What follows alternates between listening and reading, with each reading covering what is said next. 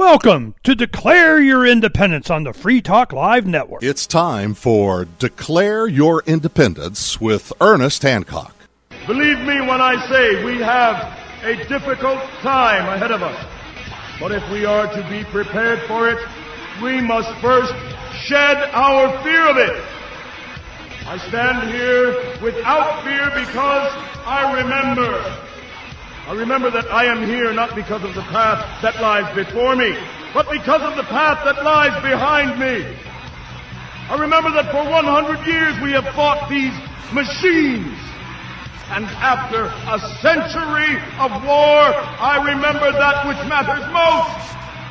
We are still here! Tonight, let us make them remember we are not afraid!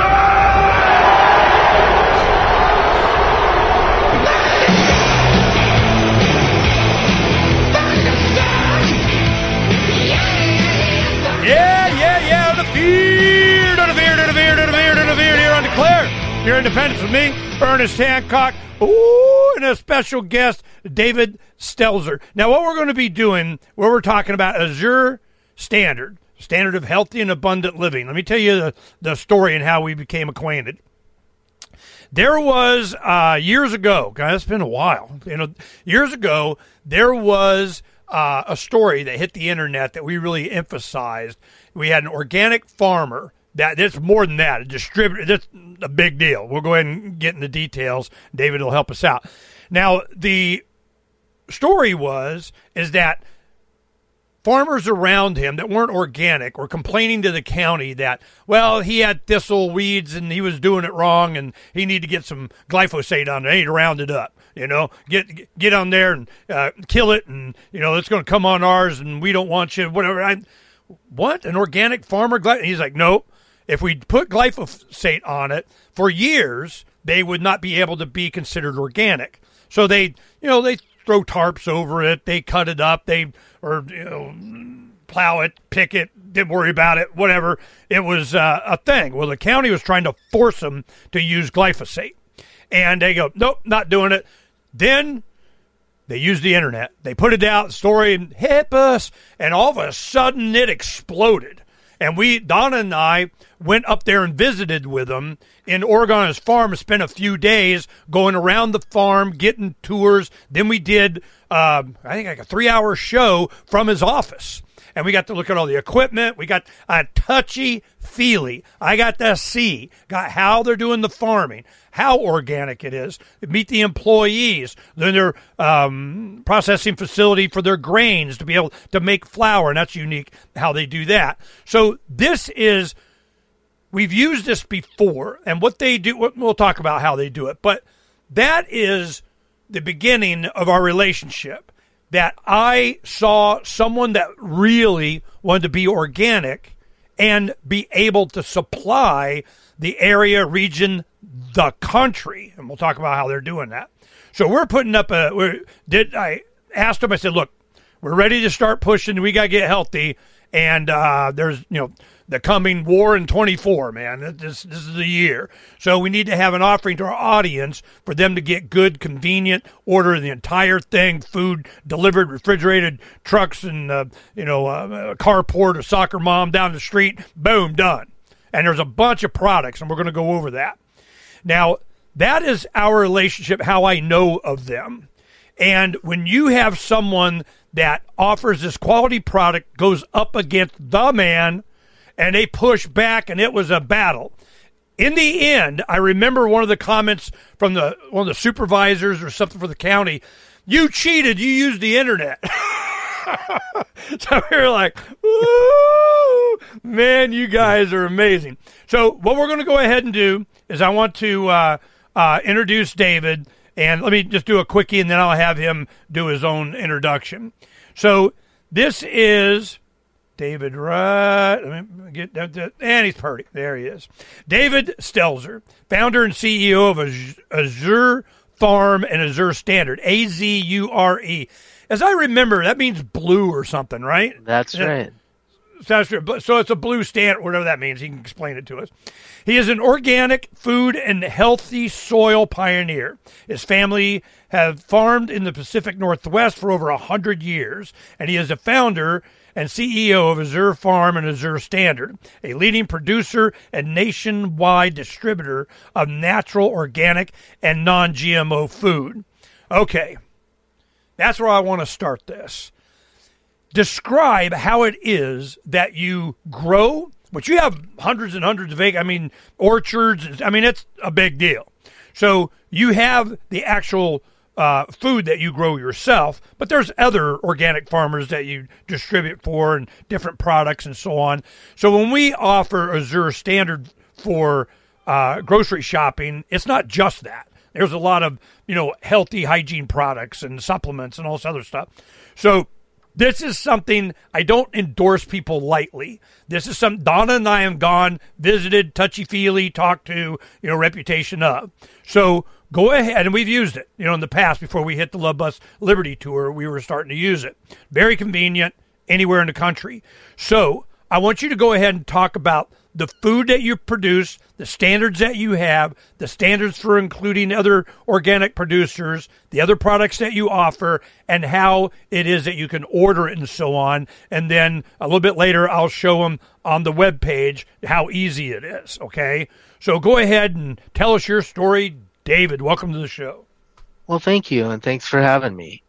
Hey, yeah. Um, you know, Azure, um, you know, yes, we are first and foremost an organic farm, um, but that was kind of you know the way that we got started. This is not. Um, we farm just a little over four thousand acres, so it's not uh, not trivial part of what we do. Um, but Azure Standard has grown much larger at this point. Um, than you know, we're not. Uh, we have a lot of relationships with other growers um, and manufacturers all throughout the country and the world for that matter. And uh, so it kind of started out, um, you know, we, my father started farming organically back in actually 73. So way before it was cool. Uh, he did that based on some health uh, issues that were in my family uh, primarily myself and my grandfather. And by switching and changing diet, um, all those health issues went away. We became healthy. Um, and so after switching to organic farming, uh, kind of never looked back. Um, so one of the things that, you know, at first it was very difficult to find the markets um, for the organic products. So, you know, who wants that? And so I began to deliver mostly originally to like small health food stores and stuff around the around the Pacific Northwest here. And then over the years, uh, it became obvious that there was a particularly it started in eastern Washington actually. There was kind of a food desert. It was hard for individuals to be able to get the food that they needed. So what ended up happening is that they kept asking me, "Hey, you're you're going into Portland or wherever. Can you pick me up this or that?" That was in addition to the things that I was already selling, which at that time was mostly just organic grains and flours. And so I would say yes, and then pretty soon, um, it uh, you know more and more people would want that, and finally I said, "Well, I guess I really kind of need to make a make a difference here. So I created a little catalog that was about oh, almost 34, 33, 34 years ago now. So I created a little paper catalog showing the things that people kept asking for a lot and started distributing that around the, uh, you know, around the Northwest here originally. And, uh, didn't take very long until, um, quite a few people jumped on the bandwagon. We ended up, you know, I was first delivering in a little Chevy Love pickup. Went to a a van, and by the mid '90s, we were in semi trucks, and at least here in the Northwest. And it took, you know, and it it was a niche that um, obviously folks finding food that they could really trust would be really organic. Uh, you know, an organic, really, uh, if you get right down to it, organic doesn't say what's in your food, it says what's not in your food. And in my book, it's more almost as important to know what's in your food than what's not in your food. You know, nutrient dense food is extremely important. Having the nutrients that God intended to be in your food actually there because it's not being pushed by chemicals to the point where it you get more mass without the the minerals and the supplement you know the the nutrients the vitamins minerals amino acids lipids and so on that are supposed to be you know in our food that we need for healthy bodies. And so I be, I really have tried to find sources for our um, for Azure Standard.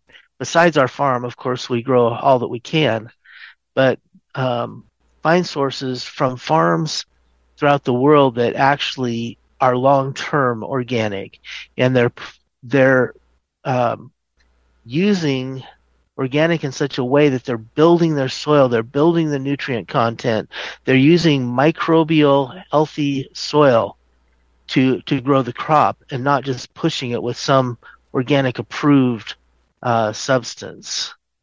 So, you know that that's one thing I wanted to uh, talk about a little bit. The um, when they say organic, to me, I'm like, you know, organic is natural. You didn't mess with it. I, call, I, I have to call it virgin food. I go, I need virgin food. And Uncle Sam and the lobbyists and everything, well, we're just gonna we're just gonna stick the tip in, you know. It's kind of you know, and I'm going, no, no, I don't want you screwing with it. You know, I want virgin food. I don't need, you know, organic keeps changing. Talk about that a little bit since you've been doing this for so long. What's your experience with how they altered the definition? And what does that definition mean now? You can't find anything doesn't say it's organic, you know? Does that mean it's organic? Is it is there standard organ- organic? Explain the difference, would you please? Mm-hmm. There are organic standards. So for a company to put the USDA organic seal on a product, which we use, it means that they did have to prove, at least on paper, that they did not use any prohibited chemicals um, during the, you know, well, usually within three years of that crop being grown.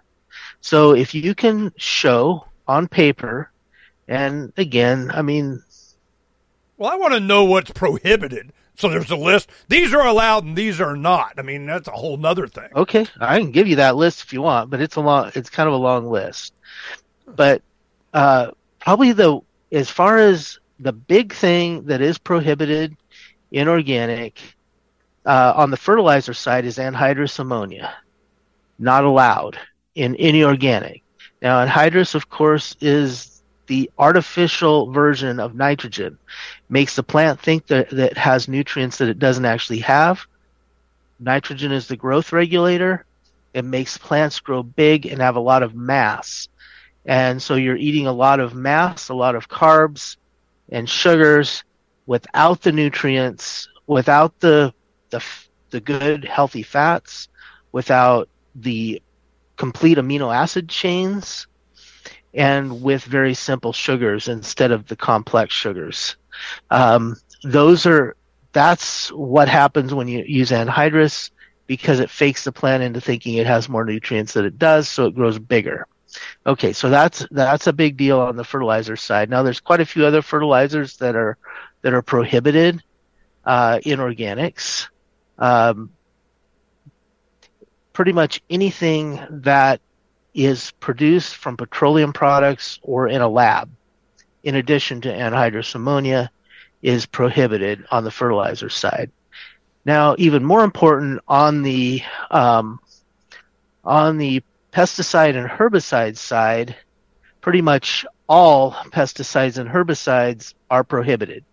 You're not allowed to use any herbicide or pesticide that's from any chemistry base. So if you want to use a pesticide, for instance, you can use a pesticide that is, for instance, a microbe. So you can introduce a microbe into an insect that might make that insect sick that doesn't uh, affect mammals or larger animals in any way. Uh, so that is one acceptable uh, pesticide that could be used. Um, you know, and there are, you know, there's other um, other things that go along with that. Uh, you have to, under the organic rules, you have to prove that you did not use genetically modified seed in any way. Now they do randomly test, but not every lot is has to be tested for genetically modified. But you do have to prove that the seed wasn't genetically modified.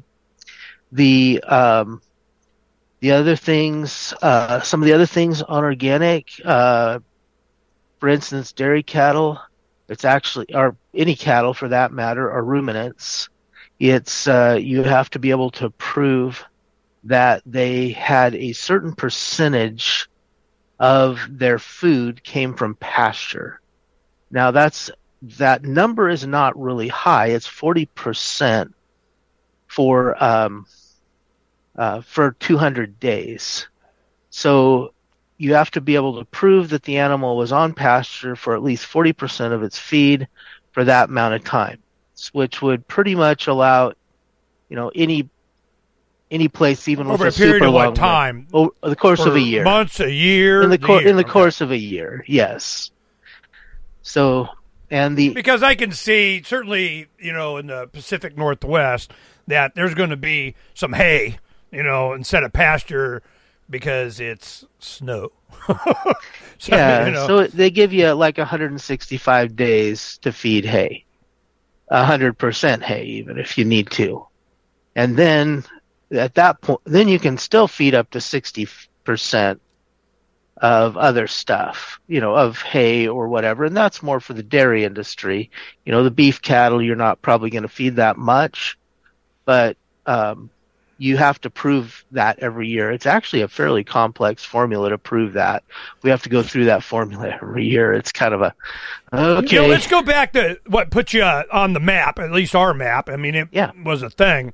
Is when um, they tried to force you to uh, round up your crop. This is what I learned from you. I had no idea.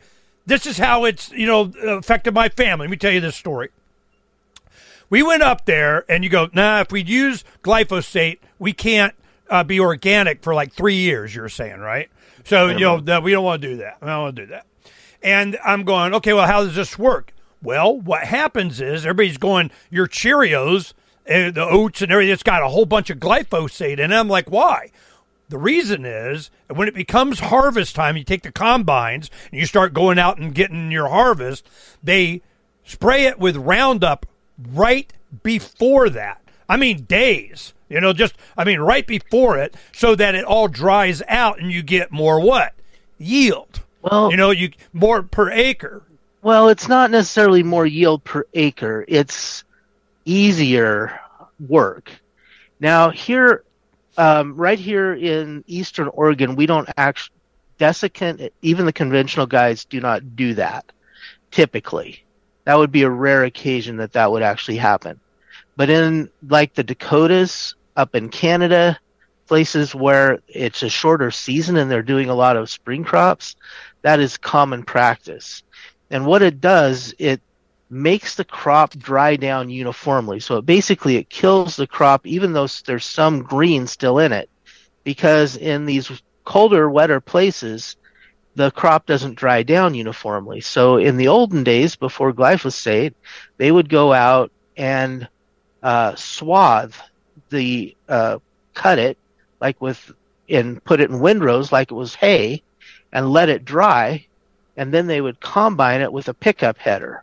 So they, it would pick it up off out of that row and combine it. But if you put glyphosate on it it all dries down uniformly. They can go in with what they call a straight header just a header on a combine and cut it and thrash it in one pass.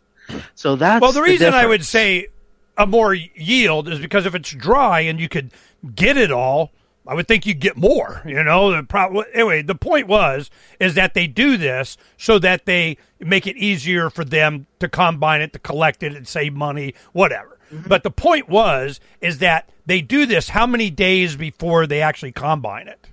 Not a lot. A lot of times within the week. That's so. the- This is now. This is how it affected us. My one of my grandsons, he was having a lot of skin problems. Okay, he's probably like six or seven now. When he, you know, just this last year in uh, 23, they were he was having skin problem, eczema, whatever it is, and he'd go to bed, he's crying, they lotions and stuff, and it becoming a thing.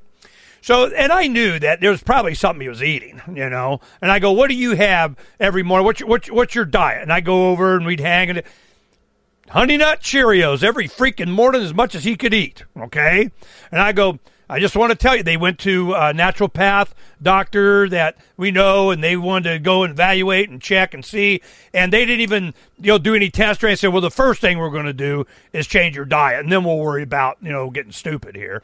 And uh, and I told him before he went to the doctor, I go, Jude, I'm telling you, man, you know, I think you're gonna have to be giving up your Honey Nut Cheerios. I'm just saying, you know, stop that. Boom! Immediately got better. Immediately he can sleep. Immediately he didn't have these problems. It was on his freaking Cheerios. And I'm going, and I remembered what you had said. And the reason that I told him this was going to happen was because of what we found out when we were reporting on what was going on with you. And I'm going, these SOBs are poisoning us. And it's like, I don't know, if not intentionally, at, at the very least, they don't care, you know? So you care. Who else cares? You know, this is uh, what's your competition? And the fact, this is, let me go ahead and show the audience this. I want them to see this. We'll look here. Okay, here's the site. Now, there is a, uh, you can find it here. It's got where you can go check. Um, find your community drop location. Boom. You click on here, and I'll put where we used to live here in the valley. Uh, 306. You just put in your um, zip code, but look at this. Or the name I of mean, the town. they're they're everywhere. You know, I mean, it's all over the place. So I go, all right, we'll put that in. Boom. That's right. Live. I can go right there. There they are. Someone it's a drop off, and it's all it is is just you know people that agree. Yeah, come drop the shipment off, and neighbors. How is the ordering? How often?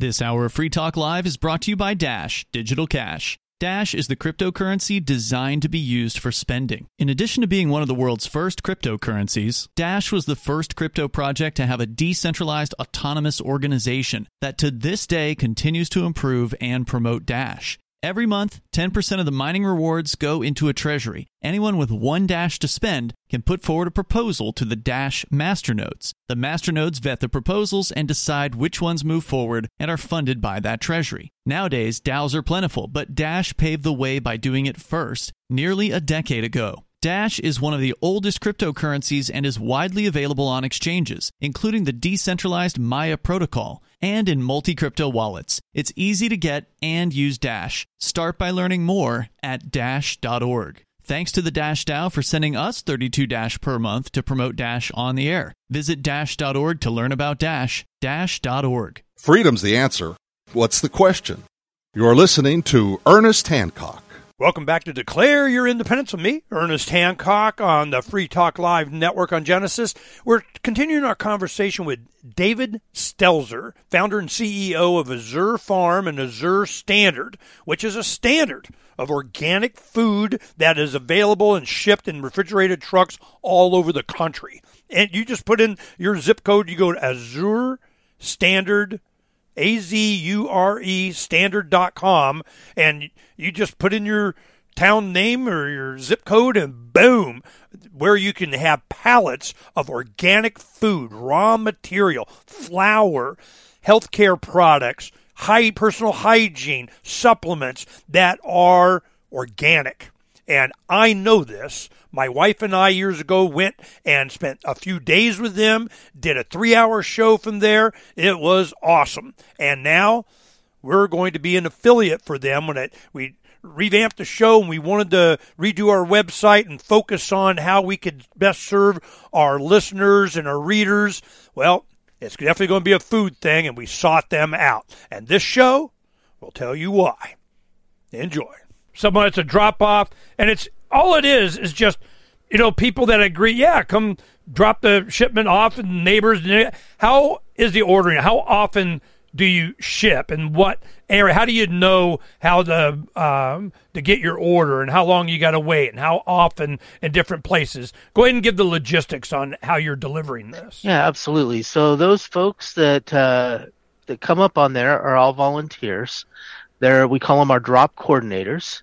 They volunteer to do that to be able to get healthy food into their local community or to your local community. And there are, there's uh, thousands of them cr- across the country.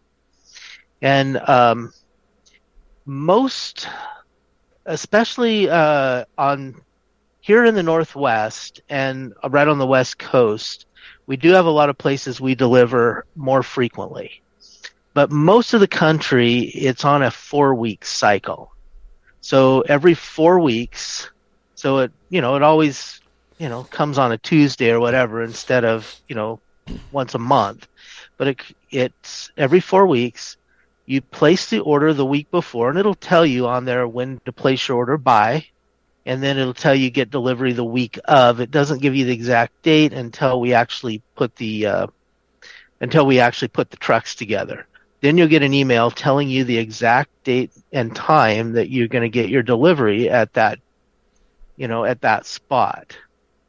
Um, the trucks are, you know, they go all over the country. They're in a, um, we have delivery trucks and then we have what we call shuttle trucks that take the product to the delivery trucks. The delivery trucks stay in route so they like don't necessarily ever, most of them don't ever come back to the warehouse. We take the product to the delivery trucks because the delivery trucks are set up special to be able to, you know, deliver into local communities, especially with cold and frozen and everything like that. Um, so you simply find a drop point on the map that he just showed a minute ago. Um, then when you go to check out, you know, place an order on the website. It's pretty simple, general e-commerce. I mean, pretty much like any e-commerce to place an order. You type in your stuff. When you go to checkout, uh, you know, put in your name and address and payment and all that stuff and choose a drop. It'll say, how do you want it delivered? Find a drop or a drop point, or we also have a parcel carrier option. So if you want to try us out, try out something, uh, you can do that just by parcel carrier. Although I don't necessarily recommend that long term because we don't, you know, we can't do as good a quality, cold, frozen, everything that we can with the trucks. So that's one of, that's kind of our secret um, sauce is our delivery um, uh, um, trucks. Yeah, I want to show the the trucks here. Uh, one thing I was surprised when I was looking over, you know, the graphics here and um, okay, let's get through me. Blah blah blah blah blah.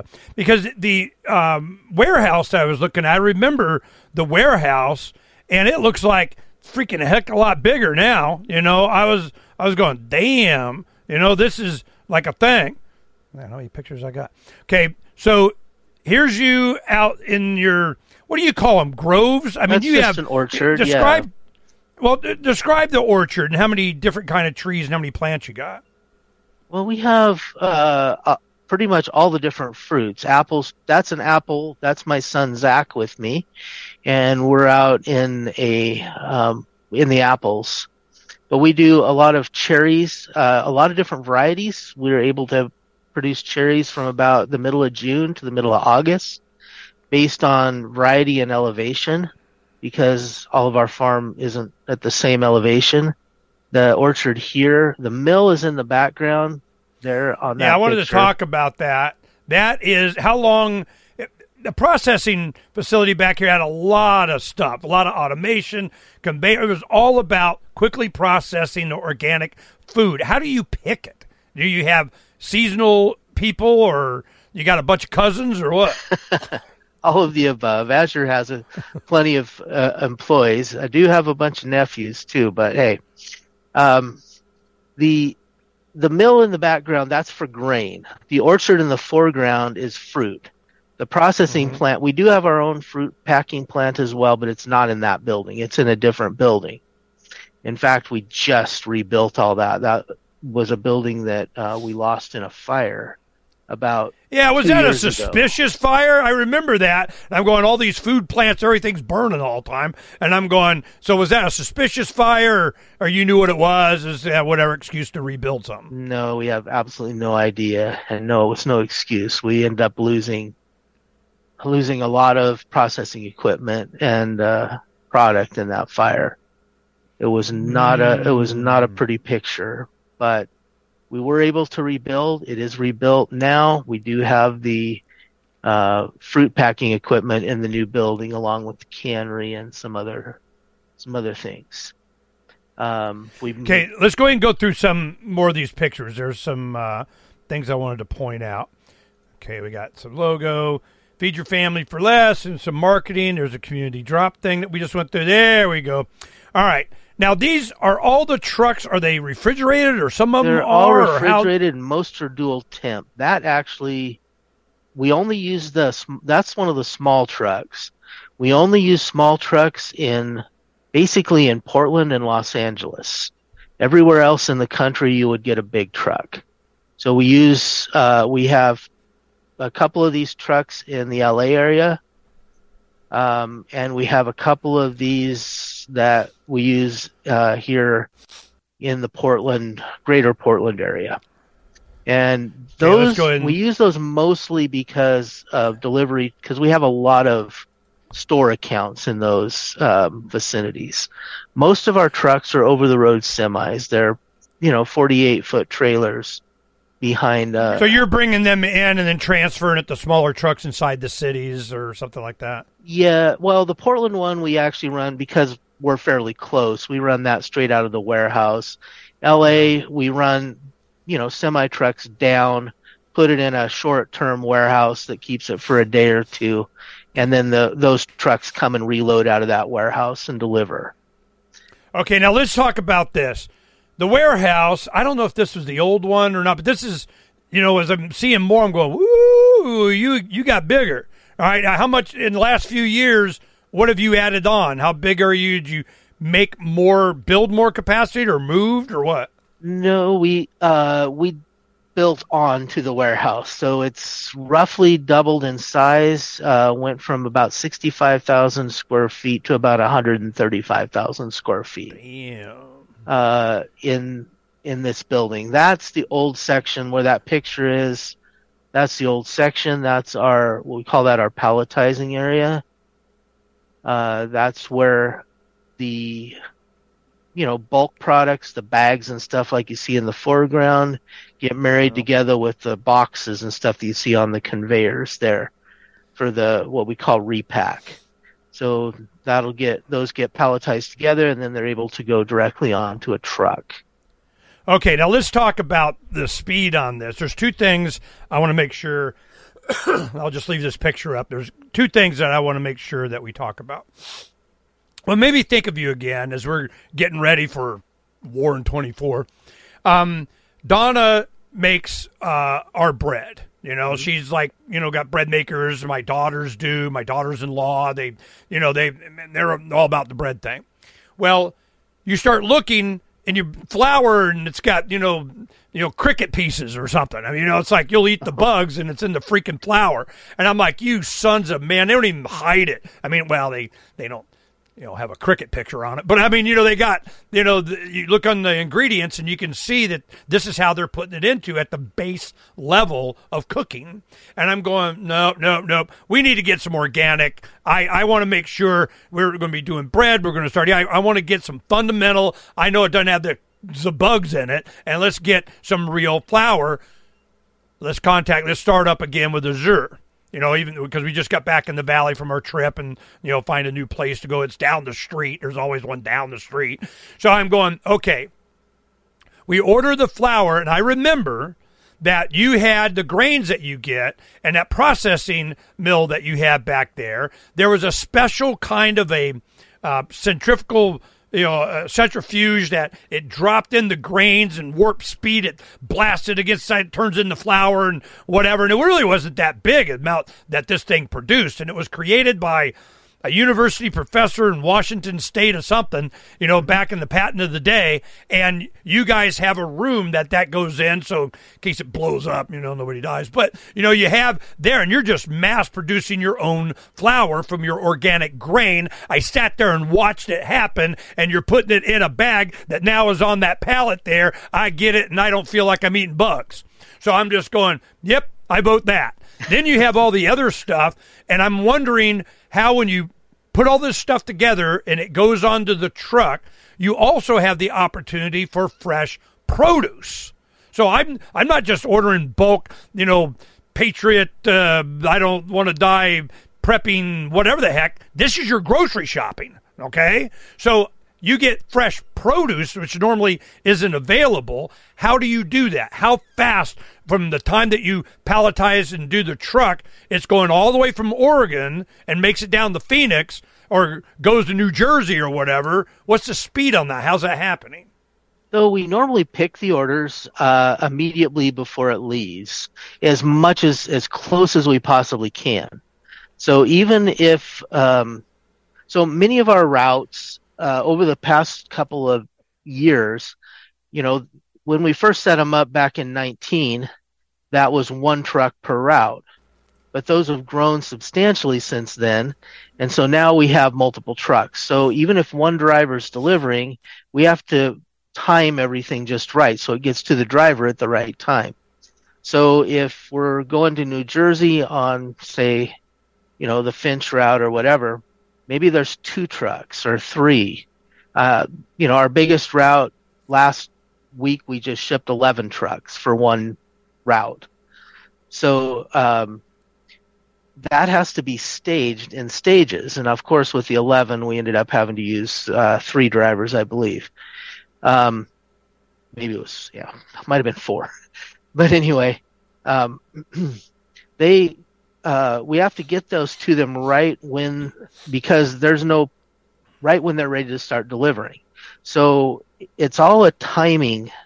It's all about timing. So even though the order might cut off, say on Wednesday, we need all the orders, but we'll ship truck one on Wednesday. I mean, if it cuts off on Wednesday for Phoenix, which probably is the case, maybe Wednesday or Thursday, then we would pick it probably Wednesday night uh, that truck would be leaving on probably Friday and would be delivering on Monday morning. If um, you know, if we're going to New Jersey, that would probably even Phoenix, we wouldn't even take that long. Phoenix is only like a two day run. So we'd probably pick Phoenix on Friday, uh, ship it out Friday night, and it would deliver Monday morning. The um, when we're going to and New they're Jersey. refrigerated. Yeah, they're refrigerated and frozen. Then, and they're in their own compartments, right? Um, if it's going to New Jersey, we might pick it on a Wednesday. It would leave on Wednesday, might leave on Thursday, and to be delivered on Monday morning. So it would take maybe two extra days to do that. Going Well, that to the East allows for someone to to actually order bell peppers, Uh, onions, Oh, absolutely. you know, whatever. Yeah. No, we in fact we actually sell a lot more, especially the fruit, uh, back in the Midwest and the East Coast than we do here on the West Coast. It's amazing how much, uh, you know, things like we're talking like apples and pears and cherries and stuff like that. We sell an unbelievable amount uh, going further east. Um, Well, you know, a little less uh, chemicals, not so much crickets in it. I mean, I you know, this is why we're talking. I'm just this is. Are, what are you seeing is the future of your uh, business? I mean, is it starting to hockey stick? Is it getting all exponential and people are finding you and reputation of, and here we go? Or is it you know the, the bad guys being bad and they're like, you know, how are you marketing? Is it word of mouth? I mean, how does anybody even know you guys exist? That you've expanded this much in just the last few years since I've known you. well, pri- I mean, word of mouth is definitely the best. Uh, you know, there's some people uh, online that tout us uh, quite a bit, especially in the homesteading space. Homesteading has been growing exponentially lately as well, especially since 2020 when people's lifestyle got threatened. There's been a basically an abandonment of the cities by a lot of the families, and they're heading into a little bit more rural or semi-rural areas, uh, wanting to grow a garden, uh, have a few chickens, maybe uh, have this little miniature homestead. Even though you know they can't make a living from it per se, but at least they can grow their own food for their garden from their garden. Uh, so those folks now, if they're growing food in their garden, they're cooking at home. So they're probably going to have trouble growing the wheat in their garden. So here comes Azure. We can supply the organic flour that's just ground up wheat, guys. There's no crickets in it. well, you, you know, even more common, there's no, you know, synthetic B vitamins or niacin or this or that like most flour has in it. It's just a pure grain, just as God made it ground up. And not only that, it's made from grain that didn't have any glyphosate on it or anhydrous ammonia or any of this other nasty stuff and was grown in nutrient rich soil. So you're going to get proper your proper amino acid chains. You're not going to just, you know, trash your trash your digestive system. And that's exactly, yeah. So that's the truck we're more delivering in there. That would be mm-hmm. a little bit more. Uh, you have that up now. But that's. Okay, I mean, we're talking rice, butter, flour. Uh, what do we got here? Frozen meats. Tell us about. Okay, let me give you an example. Um, supporters of ours have a dairy herd in northeastern Washington state. They um, uh, opened a butch when COVID and lockdowns and all that happened. The small town that they're in just closed down. The general store, the butcher. I mean, it just done. So they go, we need to keep a viable community, and they're wealthy. They got money. So they go, we're going to buy the general store. They bought it, totally refurbed it. They got a slaughter truck that goes out. They have the butchery. They have, they have, they have.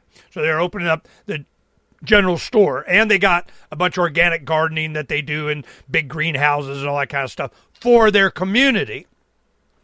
But they produce more milk and dairy products and cheeses and that kind of stuff they can probably use. And I just was wondering if they go, you know, we got organic, come down and see what's up and how is it that you would select them or are they eligible and under what conditions to be a supplier of meats for you? Because that makes me feel better.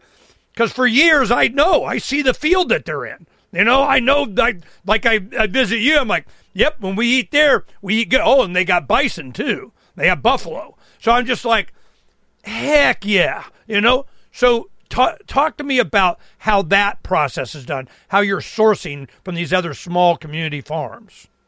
Well, that's pretty much exactly the way we do it. Now, you know, with them, you know, we would have to, we are unfortunately extremely scrutinized by the federal government. They are all over our ass all the time. So I do have to be careful with some of that um, as far as making sure that you know, if it's a local butcher, that it actually has an FDA stamp on it. Uh, so unfortunately, you know, hey, I don't give a crap personally about an FDA stamp. It doesn't mean your food's healthier, but for me to ship it across state lines, they're all over me. So just, you know, we have, we have to cross that uh, T there. Yeah. Um, but if they're able to get it at an FDA inspected butcher that's legal to ship across state lines, um, they contact us and say, "Hey, we've got this great beef or buffalo." In the case of uh, the bison, there you were talking about, um, you know, here's kind of the quantity we have. This is the price range. This is the cuts we want to do, or we want to do boxes or whatever. We have different ones. I mean, you know, on our site we have like in the beef category, you know, Cunningham beef. It's just a family farm out in Eastern Oregon. They get it butchered at a USDA plant and they sell like boxes of beef. So you'll get, you know, um, a ground beef box or whatever, you know, or a cut box or, or whatever. Some of the others, they actually do individual cuts. So you can get a, you know, a New York steak or whatever, you know, whatever you want on, um, on that particular one. Okay, I wanted to show some meats here and how they come. So, the, so let's take a look yeah, at this. so those ones right at the very beginning, those are some of ours. We raise those on our own farm here. Um, that's the Piedmontese. We happen to have Piedmontese uh, meat on our on our farm. Then you'll have some down below there. That's an organic valley one. Hardgrass, you see the hardgrass one there. That's a farmer out in the Joseph area, and he raises he raises Highlanders. So those are not only um, pretty much organically produced, but he is not certified. He has not gone through the stuff. So you'll see it doesn't say organic on that, but if you click in, it'll tell about the farm and stuff like that. And uh, so every, you know, all the different ones, you know, have their own stories. Some of them are a little bit more mainline, like Organic Valley there. Uh, Big Bluff Ranch, that's another, you know, the chicken over there. He's a, he's a grower that uh, does organic uh, chicken, and he just ha- does whole chicken, and it sells very well. We sell a lot of his chicken.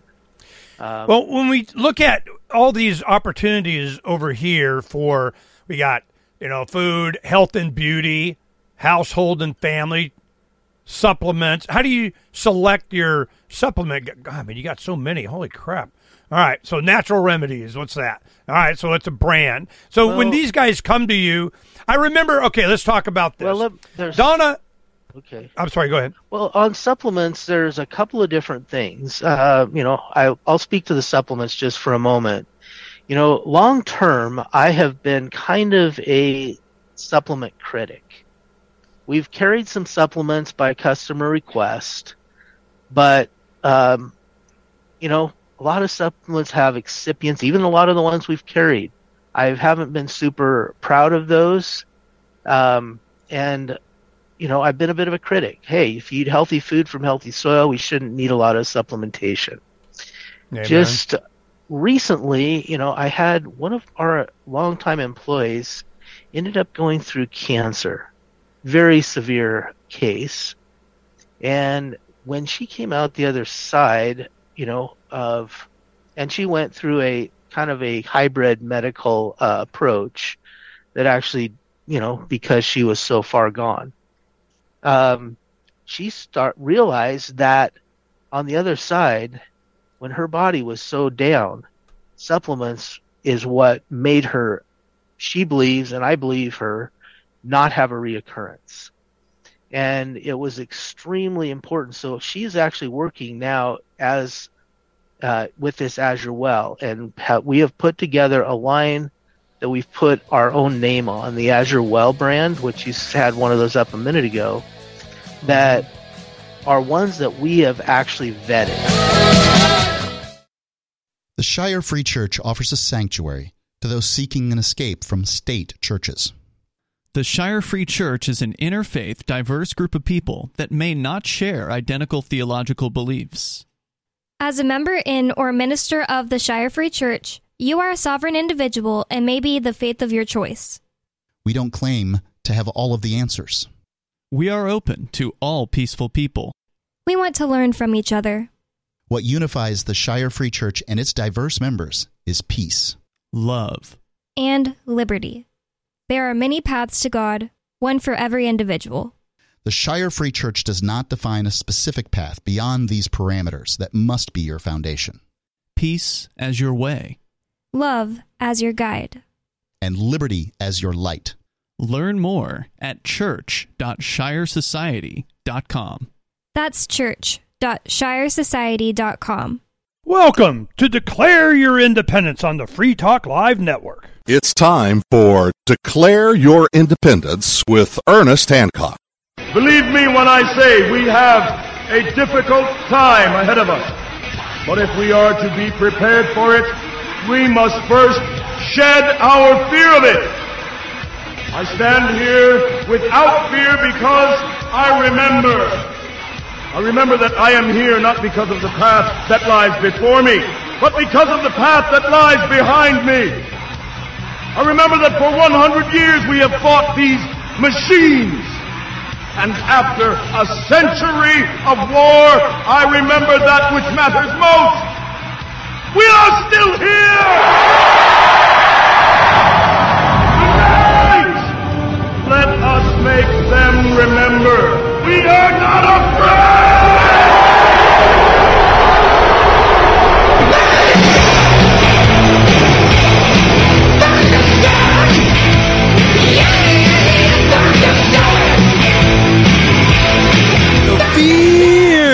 Fear, no fear here on Declare Your Independence with me, Ernest Hancock on the Free Talk Live Network on Genesis. We're continuing our conversation with David Stelzer, founder and CEO of Azure Farm and Azure Standard, where you and your neighbors, uh, refrigerated trucks delivered all over the country. You go put in your zip code, you go to Azure a Z U R E, which is Spanish for blue, I think. It's a certain shade of blue that had, uh, uh, he'd explained it in the show of how he came up with that. But it is a standard that they have set to make sure that all of the distribution of products they either grow and know are organic on their 4,000 acre farm in Oregon, or they have other partners that make sure it is organic, uh, raw materials are not crickets. I mean, just say it. And you can have it delivered to your neighborhood, in your garage, your carport, or the neighbors, everywhere around the everywhere. You go there and you put in your zip code or town, and you'll find your neighbors are already doing it. And you order the raw materials, the flour that they make on their processing facility there. Donna and I, my wife, have visited there. We spent days there. We've done hours of show with them, and now we're comfortable in recommending it to you. Please pay attention to what they have to say. It's for your life. We have put together a line that we've put our own name on, the Azure Well brand, which you had one of those up a minute ago, mm-hmm. that are ones that we have actually vetted. Now, uh, and Susan's the one who's the one who went through cancer and got it, you know, and is in good health now, uh, and went through that because of supplements. She uh, and she has vetted those. There are no excipients in these. There's no fillers. There's no crap. What's excipient? I don't even know what that means. That's like magnesium stearate to make. So if you read the fine ingre- fine print on your supplements, a lot of them will have something like that in it that will say, "Oh, magnesium stearate." Well, all that is is it's a chem- uh, chemical compound that's supposed to be benign, it's not completely benign, that makes the powder go into the uh, capsule more easily. You know, okay, yeah, yeah. you know, yeah, whatever. Right. They can speed it up. Uh, you know. Okay, let us go ahead. Let's go ahead and look at this. Um, cleaning supplies. This is another thing too, because we've been in. Um, we took a MCI bus and we converted it into a it was RV and there's a lot of storage and we put the studio in. We've been traveling the country during lockdown. We're just now back into Arizona, purchasing land, building our home, that kind of thing. But we live on a bus. I mean, it's a nice, okay. you know, bus, but it's a bus. So when we do cleaning stuff, if I'm cleaning the sink, cleaning the bathroom, cleaning the wall, cleaning the floor, I'm I'm in it. I mean, it's right there. You know, I got the, you know a whole bunch more than you know. So I'm looking for. Eh, I think I'd rather not be too chemicalized or kill myself with cleaning supplies. So tell me about cleaning supplies and the quality and health of them. Yeah, so the ones with our name on them, we actually spent a fair amount of time. We have a, a, a scientist that we were working with now, those are not necessarily made 100% out of organic products, but they're made out of the absolute cleanest ingredients that actually work. it doesn't, you know, hey, it doesn't do any good to have some kind of a cleaning product that says dish soap and doesn't take grease off and leaves your dishes as greasy as they were before. So we have, so this is a product that actually does the job and at the same time does not have any harmful chemicals in it that would be in any way uh, harmful to your health or truthfully to the environment. We want to make sure since we sell to all these rural areas, people with septic tanks or maybe just are draining their uh, dishwater out into their gardens, that this is 100% uh, non, you know, has no damaging effect on the environment in any way or on the soil. So those are the two criteria that we really uh, focus on with uh, Okay.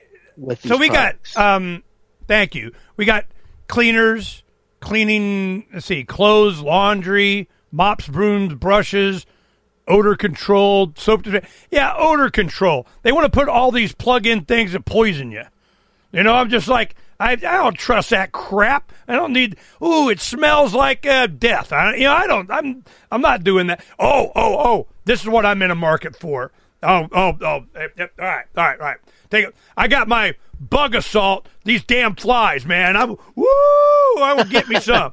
you know, and it's got my you know laser on it. You know, so I'm getting flies all over. You got a fly paper control fly something like that? I want a bunch of them. You got something?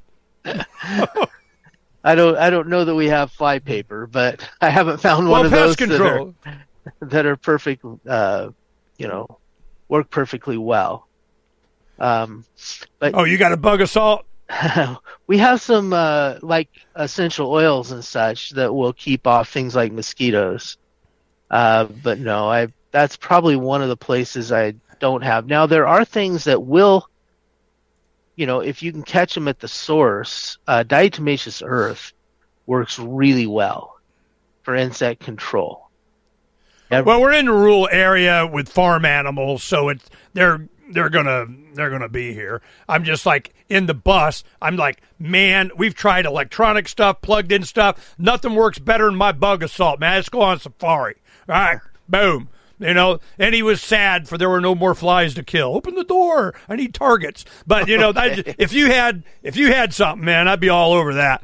Um, let's take a look at these. See, we got kitchen emergency preparedness. What the crap? You know, how much stuff you doing? Holy Well, moly! uh, all right. We have never really focused on emergency preparedness in the sense of, you know, putting things in buckets and stuff, but we do have the buckets, the mylar bags that you can get. Um, those work really well. We have oxygen absorber packs that we sell. Obviously, all the canning jars, uh, and some of those we have actually made ourselves are had made. We don't have a glass factory here, but we have them made to our specs and they will actually uh, hold up a lot better in canning than you know standard um, you know canning jars that you get at the hardware store. Um, as far as I got like, outdoor garden products, eh, your fencing materials. Man, what do you not do? Holy crap! You know, this is there's a bunch of this stuff that I'm in the market to go. You got it. Yeah, with the homesteading community, finding high quality, you know, electric fence. We don't like carry standard fence that's the same as you can get at the hardware store. But if you're looking at something that actually works for, you know, keeping poultry or doing um, rotational grazing or something like that, that's the Gallagher that we carry.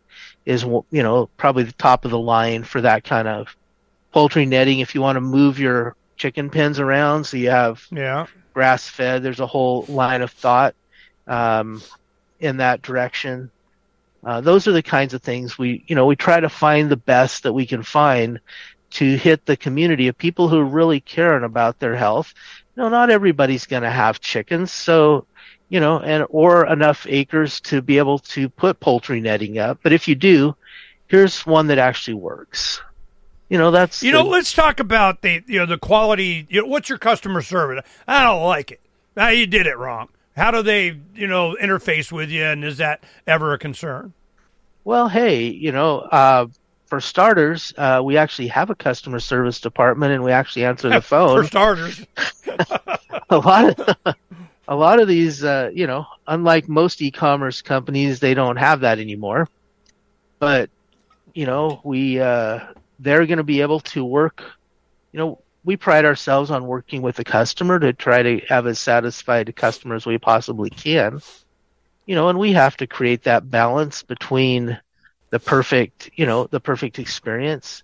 So you tell me, hey, this doesn't this doesn't work. You know, let's see what we can do to make it right. Uh, you know, but we. I, I get the impression from you know when you had your uh, problem with they them those bugging you, you got a lot of national attention, and I, I, you know, I'm like, here we come to help. We're going to out them and explain it to them, and but. Uh, you didn't need me. There was freaking an army of people in support of you. Is it like a Azure Standard seems to have developed into like its own community, and, and as you grow, has that atmosphere still maintained itself? I mean, you know, how would you describe your subscribers or users? It is more like a community or a family. And the other cool part about that community is oftentimes it leaks into the local because you're you're getting your food at a drop point. Um, so you're either meeting the truck or you're going to a Grange Hall or a church or someplace where the order gets dropped. Often there is a community around that. So you meet other people that are in your local community that have at least one thing in common. They are interested in healthy and organic food. So you have at least one thing in common and you go together and so you end up meeting a lot of a lot of folks that way. Then there's like the online community where people are able to share um, share recipes, share stories, share what works and what doesn't work. And there's a huge network of support around that. So, you know, okay, so we have, you know, maybe the naturopathic community, uh, the uh, homesteaders community. Uh, some of the pictures you uh, had up there a minute ago had, you know, Rory Feek. And, you know, Rory Feek is, you know, he's a great proponent, you know, obviously a very famous musician, but he's a big proponent of homesteading and getting back to the land and growing your own food and your own meat particularly. And he has you know he has a drop at his place and you know um, gets the you know the the truck there. And he's created a community uh, around that and he even you know sometimes sells to the same people who come to get their azure drop some of his excess eggs and you know, meat ah, and things like that, right? That he yeah, raises on his little hub. farm. Well, this is what we're doing. I mean, we're you know, occupying the land, you All know, right. with attainable house. So this is what we're building out here in the dead. We did the pro. That's a long story, but you know, this is exactly what we would do. You know, all right, come here. I got the Azure drop off of 15 pallets. I mean, you know, whatever. And what is the um, size of the order that you would have that you would deliver? Well, our minimum order is not huge. We want to set up if you uh, for an individual, we just ask for a fifty dollar minimum order. That's it. It's like nothing.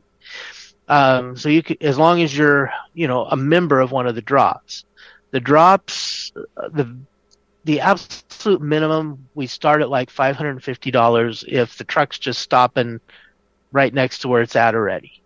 Then you know, it would go up from there based on how far out you are off of, you know, from where we. You're doing it every month. It's going to be at least that or twice just to freaking fill my refrigerator and pantry. I mean, you know, for for the month, it's so expensive now. That's another thing. Your pricing, how does it compare with uh, you know Walmart or whatever? I mean, we're getting, of course, a lot more dense food, but I mean, you know, talk to us about value price.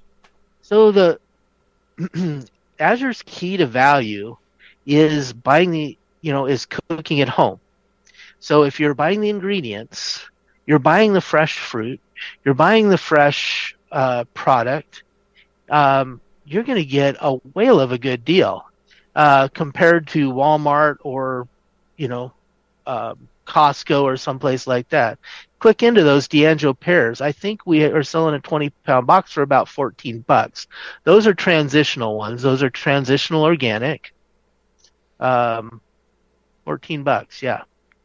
Transitional. What does that mean? That means that they're using organic practices, but they have not fulfilled the full three years on that particular piece of ground. And I happen to Oh. know about that one because those are actually ours. Those are ones that we we raised ourselves. So we actually bought a orchard nearby and had a bunch of pears on it, and um, it was from a conventional grower uh, just two years ago. So we actually have one more year of transitional. So we'll have transitional again next year as well, and then it'll be completely organic as far as. But we do know that for two years that's had no chemicals of any sort on it, and you know we're able to sell those pears for 14 bucks for a 20 pound box. You, you can't Mm, okay, you can't really beat that. thing. Now, now this is another thing I want the audience to know. When we went through the orchard and so on, there was, I mean, it, you know, it's an orchard, you know, but it wasn't like, you know, super manicured or plowed or dissed or sprayed or whatever. It was, you know, in the wild plants. It, it looked organic. I mean, you know, you got, but how are you doing your soil? Is there amendments? Is there processes? Or, you know, a crap load of wood chips, of mulch, you know, you get, you know, RVs dump their tankers. I mean, I, I have no idea. How, how are you preparing the soil? No, uh, definitely no RVs dumping their tanks. Uh, that doesn't happen in the orchard there. But uh, so um, on on our orchards, we do uh, a series of testing. So first of all, every year you do we do a soil test. We look at the soil and the balance of the nutrients one to another that are the minerals particularly that are in the soil. So for instance, the ratio of calcium and magnesium is extremely important.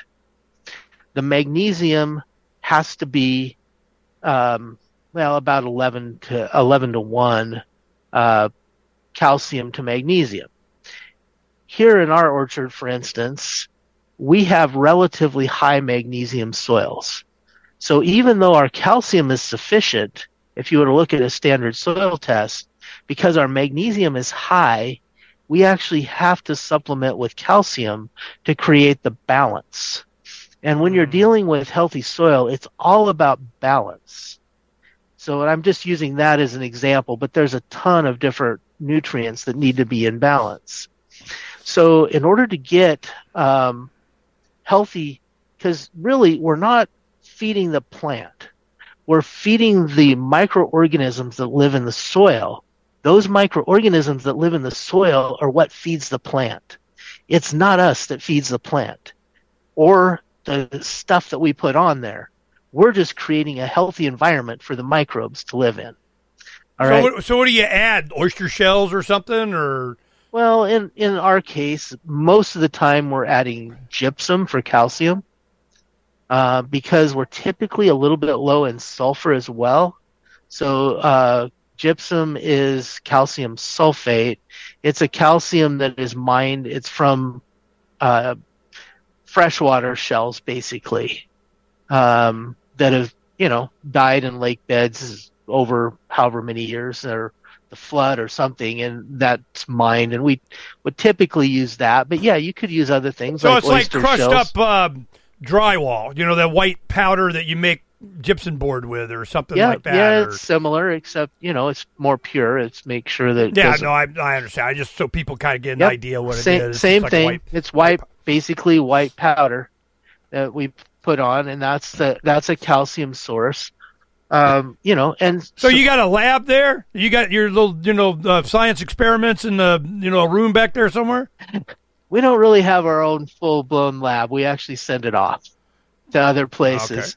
Um, fortunately, we have a good friend who actually huh, interned kind of on our farm years ago, uh, who has a lab in Portland now, and so we use his lab a lot.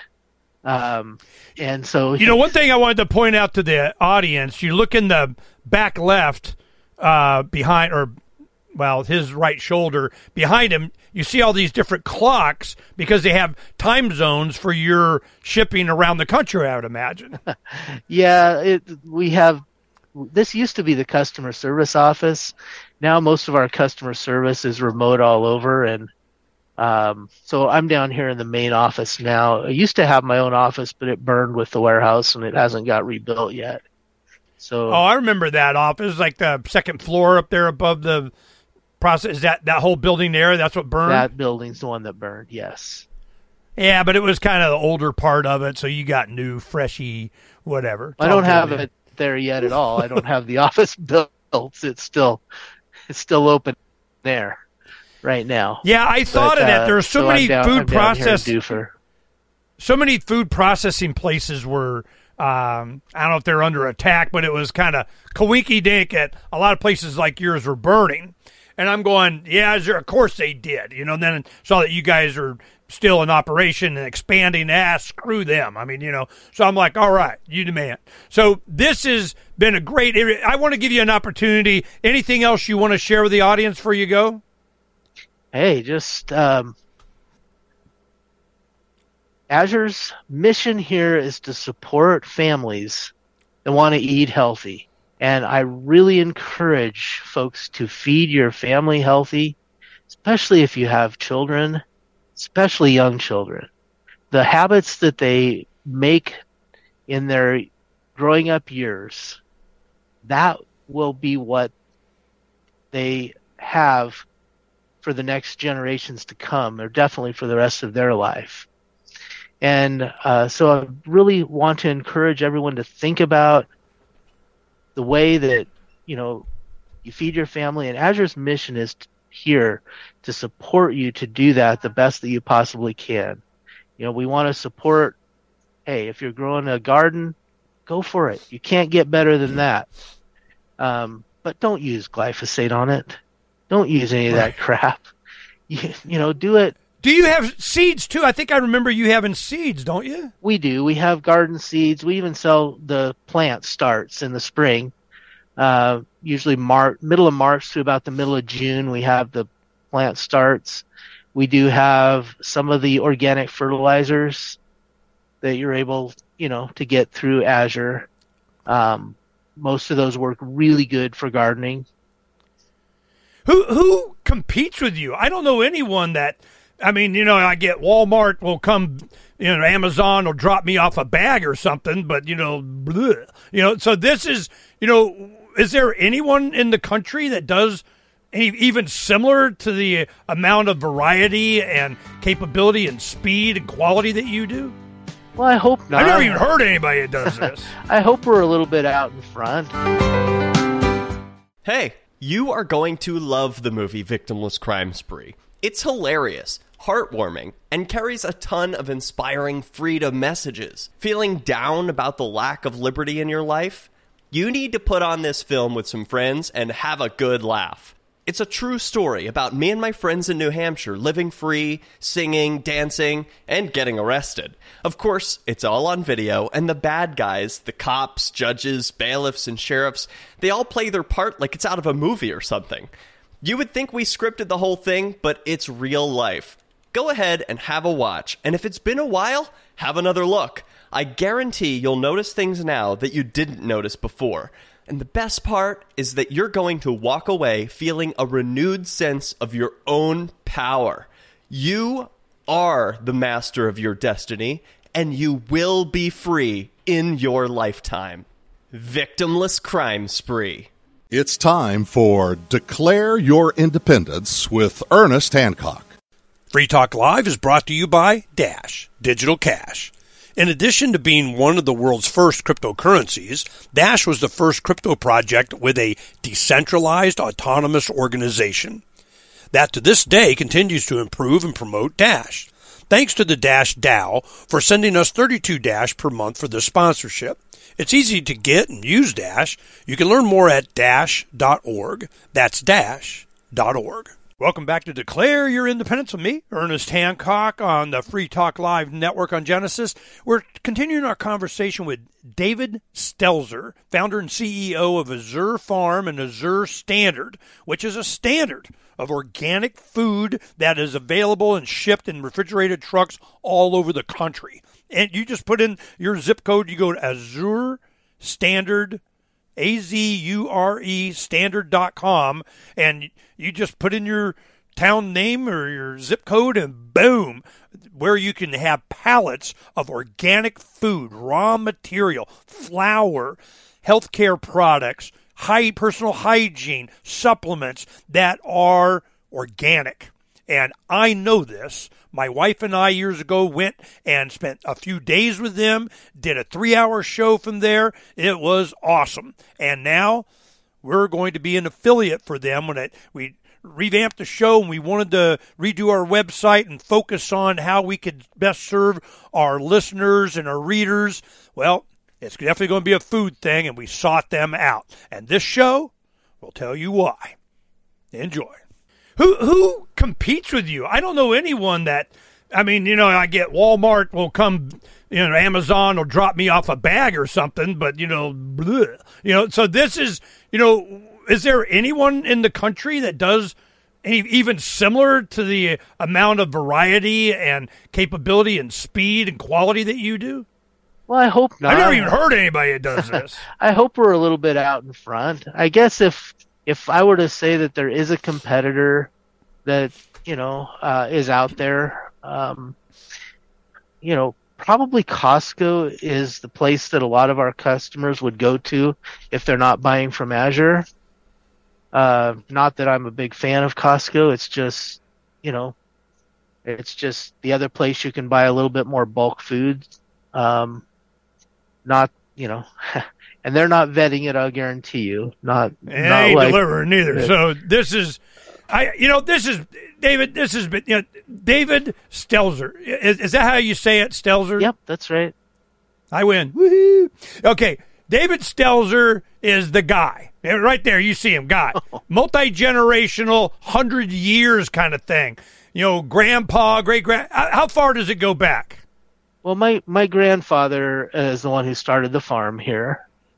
Um, he, he, you know, he was a first generation immigrant from Ukraine, actually, and so he was the first uh, farmer in in America. Uh, he came over in about, uh, I think, about 1912 or somewhere in that ballpark. Uh, right, just right before uh, World War One and then he um, and then you have the picture up here. That's my mom and dad here in the on the right. And they're still living on the farm. And then my and then my wife and I here. And this is my son and his wife. It's just one of my sons and then a couple of their children a couple of my grandchildren down at the at the bottom. Um, and that and was the children get to play in the orchard without fear of getting chemically freaking cancer. Absolutely. Uh, You know- little girl here, that's uh, Zach's daughter, and she lives exactly right across the orchard from my house. So she dri- she walks, her and her little brother, they'll walk over almost every day through the orchard to come visit. Uh, what an awesome life. Yeah. You win. Good on you, man. You win. For the win, Hey. David Stelzer. David Stelzer, thank you very much. Azure Standard, A Z U R E Standard.com. Azure Standard. Doc- yeah, why Azure? I know it, it means blue or something, but how did that come about? Well, way in the early years, uh, when I first started um, delivering the grains back in the old uh, Chevy LUV pickup, um, we were looking at, hey, what do we really, you know, what is our mission and our goal? And uh, it's well, it's to do it right. It's to grow food right. You know, been into organic already by then, almost 20 years. Um, I'm really interested in, you know, setting a standard of doing things right. And blue, um, you know, typically uh, stands for law, justice, right. Uh, that's why we have a field of blue in the U.S. flag with the white stars in it. It's the background of law with all the states and you know the stars in the in the background. Um, you know that's in heraldry. That's what it's always stood for. So we got to thinking about it. Hey, we we want to create a standard, a blue standard or a, a right standard of uh, of eating or growing food. Really, at that time was more of the growing and uh, so we thought, oh, well, you know, we're not. So got a little bit creative with it and said, well, azure is the right shade of blue. It's like the shade of the, you know, the summer sky from the top of a mountain. Uh, and it, so, hey, the blue sky signifies, you know, God's law and justice that surrounds the earth. And so let's if we're going to try to make a difference in how it you know how organic food is marketed we called it the azure standard the blue the blue standard uh, or the the standard of doing it right. Beautiful story man. That's awesome. Awesome awesome awesome awesome. You know is your family your children your sons daughters i mean are, are they they're enthusiastic about carrying this on Mostly, yes. Yeah. Well, I have 11 children. So, um, there, there's some in there. there, uh, but there. How many grandchildren you got so far? Uh, 10. But uh, got a Ten, couple it. more on the way. I got four kids. I got twelve, man. I think maybe you're, you're a little ahead of our youngest is uh, our youngest is thirteen. So Oh, your youngest grandchild? No, my youngest child? child is 13. You the freaking man. So this is all right. All right. So Zach, This- Zach's David- my oldest. He he's uh, here in this picture. So So he's how old? Thirty something. yeah, about that. 31, I think. Uh, guy, they're young, man. You started a little later. Holy crap, man!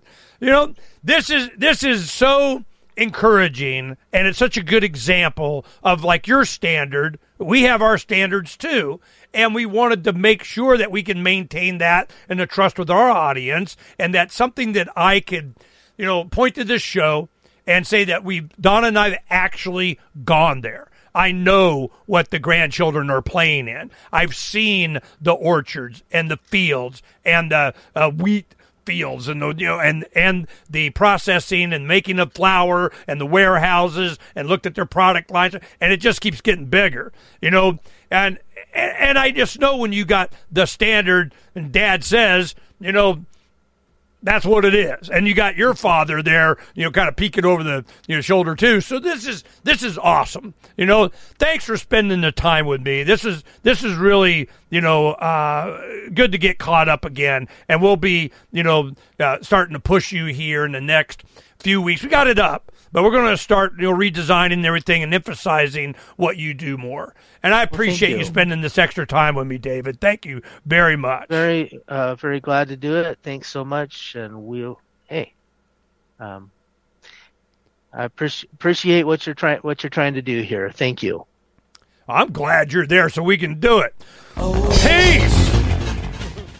Well, that was informative and inspiring. AzureStandard.com, where you can get organic food, supplements, uh, personal hygiene products on in one place. And I've visited there. There is no, the whole reason I went there was because they resisted the government trying to force them to control their weeds with glyphosate. And I, I remember the county uh, uh, supervisor go, "Yeah, you cheated. You used the internet." so we did a lot to help them back then, and I'm glad that we've made use of them personally. But now I want to share this with the rest of our audience and so on. We're going to be making another big order, so that was awesome. Now, what I'm going to be able for the rest of the show, I wanted to introduce you to a Argentine young woman that we met here in Arizona as part of the Project Arizona, where they have young entrepreneurs come and visit every year, and we always interview all for God, a decade. I mean, it's been a long time. They'll have like eight, about eight of them from all over Europe, Asia, India, Nepal, Russia, Ukraine, Poland, Czechoslovakia, um, Argentina you know Peru. It's been it's been very interesting meeting these young people. Some sometimes like from Japan, uh, uh, the language barrier is a little bit there, but we we get it out. And what happens is right when Javier Milei was during his campaign last November in uh, 23 was right when this was coming up, and he wins.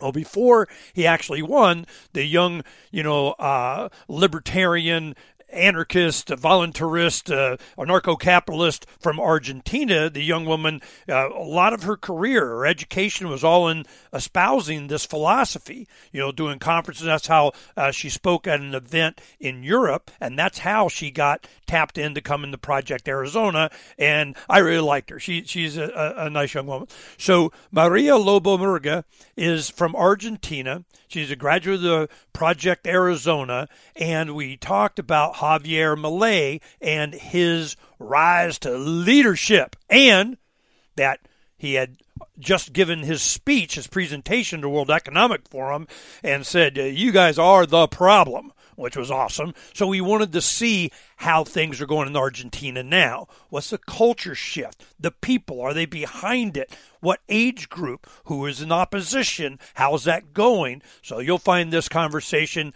very interesting. I'll try and get as much of our conversation edited in to tonight's show, but you can always go to freedomsphoenix.com.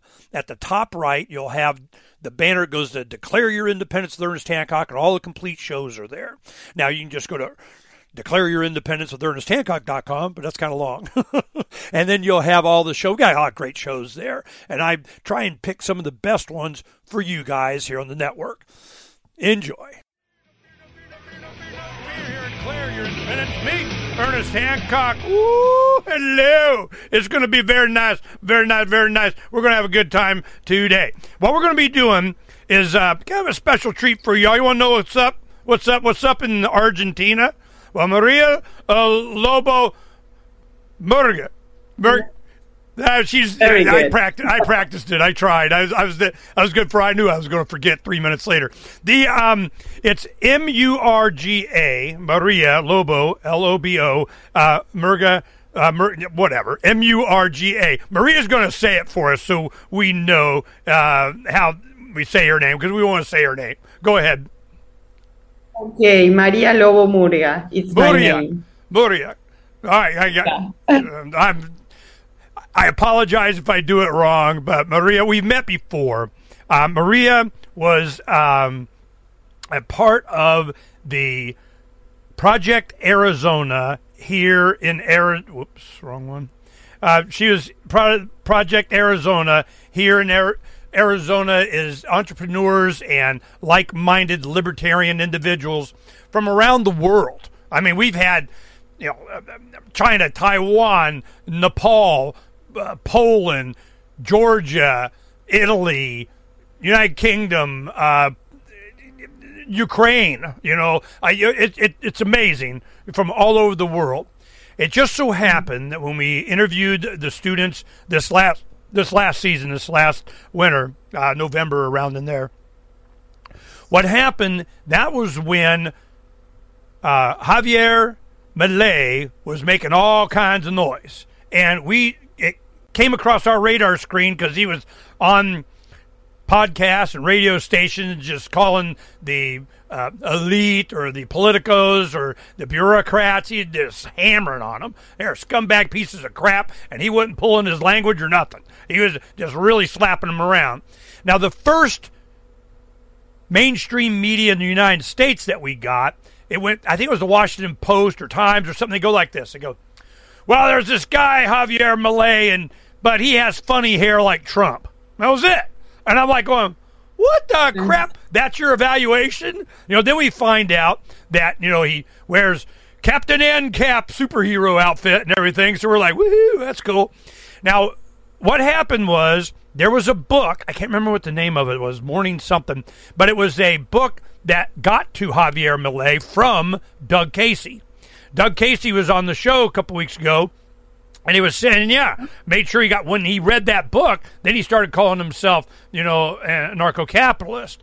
And it's always some little bit of information. It's a tipping point that goes over.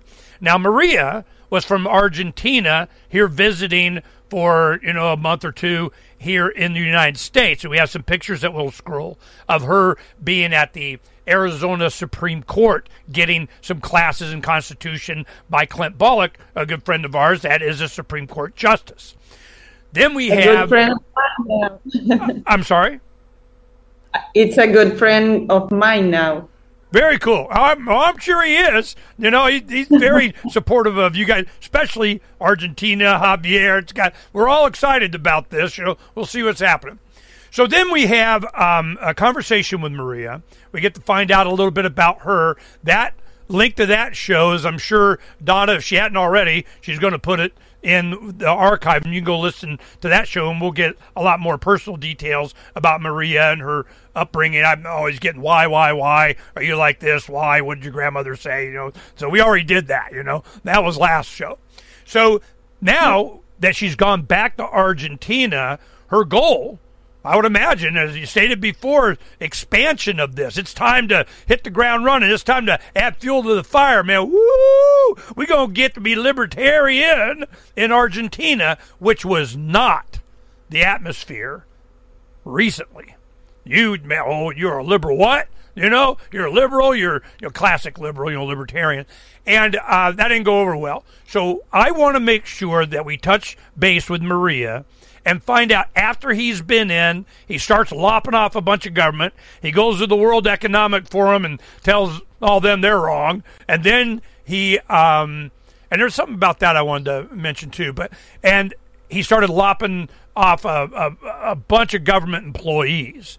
So this is interesting from Maria's perspective to share on the ground what's going on and how it affect her future decisions.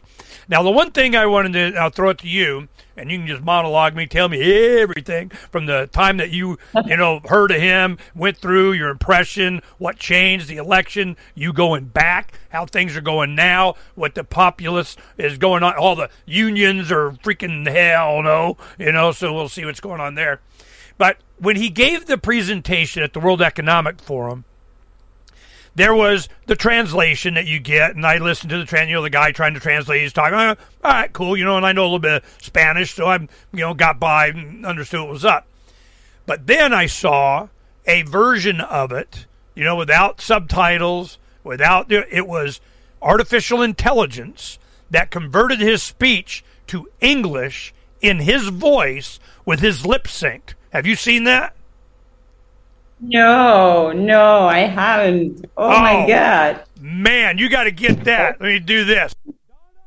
Yes. in English? Yeah, so she's going to send it to you, so you have this. If they did it in Okay, English, great. that means they did it in some other languages. So Javier Yeah. Milei got exposed to our audience around the world in English with his mouth matching English in his voice. So I'm going, ooh, you got some of the technology now. I, man, I wish we had this kind of stuff. This is awesome. So a lot of the messaging, which is why where Arizona Project started, you know, was Jacek did Language of Liberty with Glenn Cripe. Language of Liberty, a lot of this stuff was done in English. Well, because a lot of the founders, you know, John Locke, a lot of, you know, um, really freedom oriented material, a lot of it's in English. So you get it converted and translated and so on. But to be able to have someone speaking their own native tongue and then it come out in their voice as a native tongue of the audience, what the crap? Okay? Just saying, that's we got that now. So with that said, and that's another tool put in your, you know, your quiver. I just want to make sure you get that. So start with from the time your experience here in Arizona, you went back, there was the election, then there's the after the election. You got plenty to tell us. Now, I'll give you a little bit of your bio here just so they know we got someone with skills. She has a degree in economics from the National University of Tucumán. She was a scholarship recipient of uh, various programs, United Nations Development Program, which they have, you know, here in high school and colleges here. You know, like, ooh, you're a leader, you're an influ. We want you to get UNized, you know. So anyway, so I doubt that had a lot of impact on Maria. Now she taught. Um, that was taught at the University of Buenos Aires, managing to assist the Calchaquí communities of northern Ar- Argentina. I guess that's a native tribe there. She has a diploma in conflict transformation from the Autonomous University of Barcelona in Barcelona, Spain. She was distinguished as an outstanding student in the certification of competitions and oppositions of the European Union in Barcelona. She was a scholarship recipient of the Young Leaders Program of the Friedrich Naumann Foundation, uh, Young Leaders Program, the Young Front Movement. She's currently pursuing a master's degree in politics and government at the University of Sao Paulo in Tucumán, Argentina.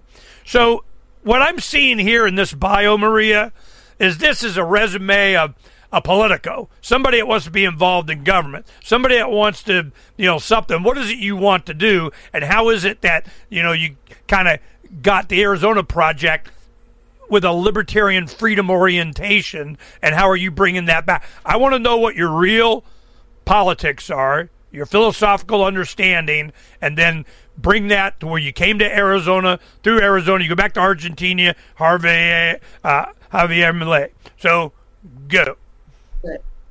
Thank you. Thank you so much, Ernie. Um, yes, when you read my background, you it seems that I am really a politician, but I am really a person who cares about society. I have uh, born in a place that have been poor, very poor in the last 20 years. Uh, population, yeah, it's called Argentina. yes, but my city almost and mostly in Argentina, that is in the north of Argentina and uh, this poor um, way of living made me feel that I had to do something. So I studied economics and uh, I studied free market economics because in, in my university I uh, I could uh, choose that and be able to study free market economics.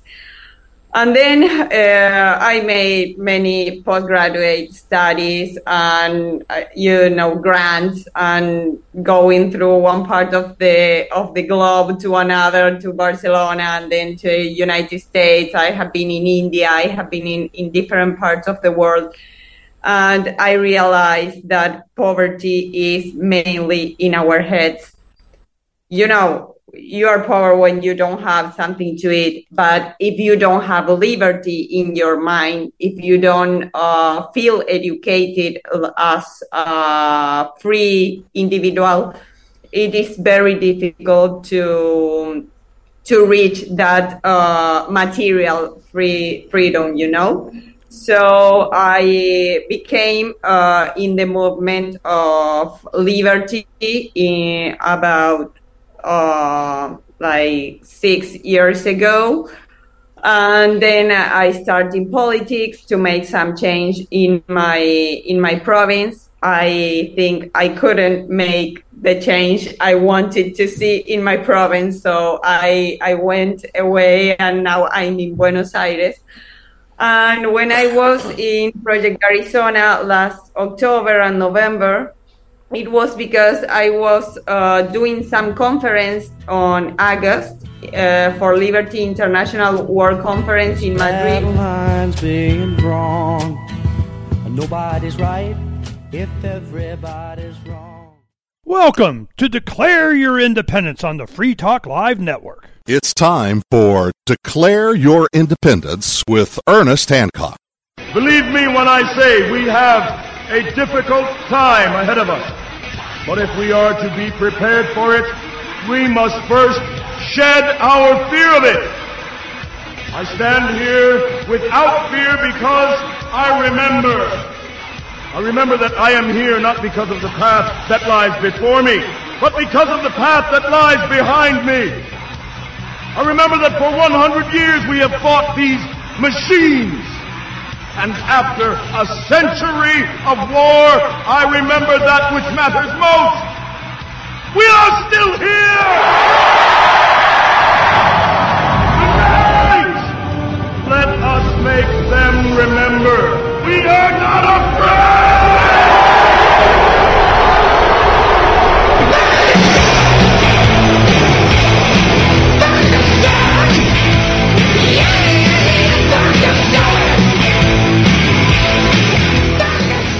No fear, no fear, no fear here on Declare Your Independence with me, Ernest Hancock. We're continuing our conversation with Argentine young economist Maria Lobo Murga. Now, Maria, I interviewed her in November, right when Javier Milei was starting to rise to prominence in the freedom community. And uh, we had a conversation. She'd been at this advocating for free market capitalism in uh, for years before him. And then you get this wild hair crazy guy coming in there. You know how'd that go over? Well, it went over enough. He got elected. I can tell you that. So this has been a very interesting conversation from the beginning of this what happened since his election, him speaking at the World Economic Forum, telling them that they are the problem.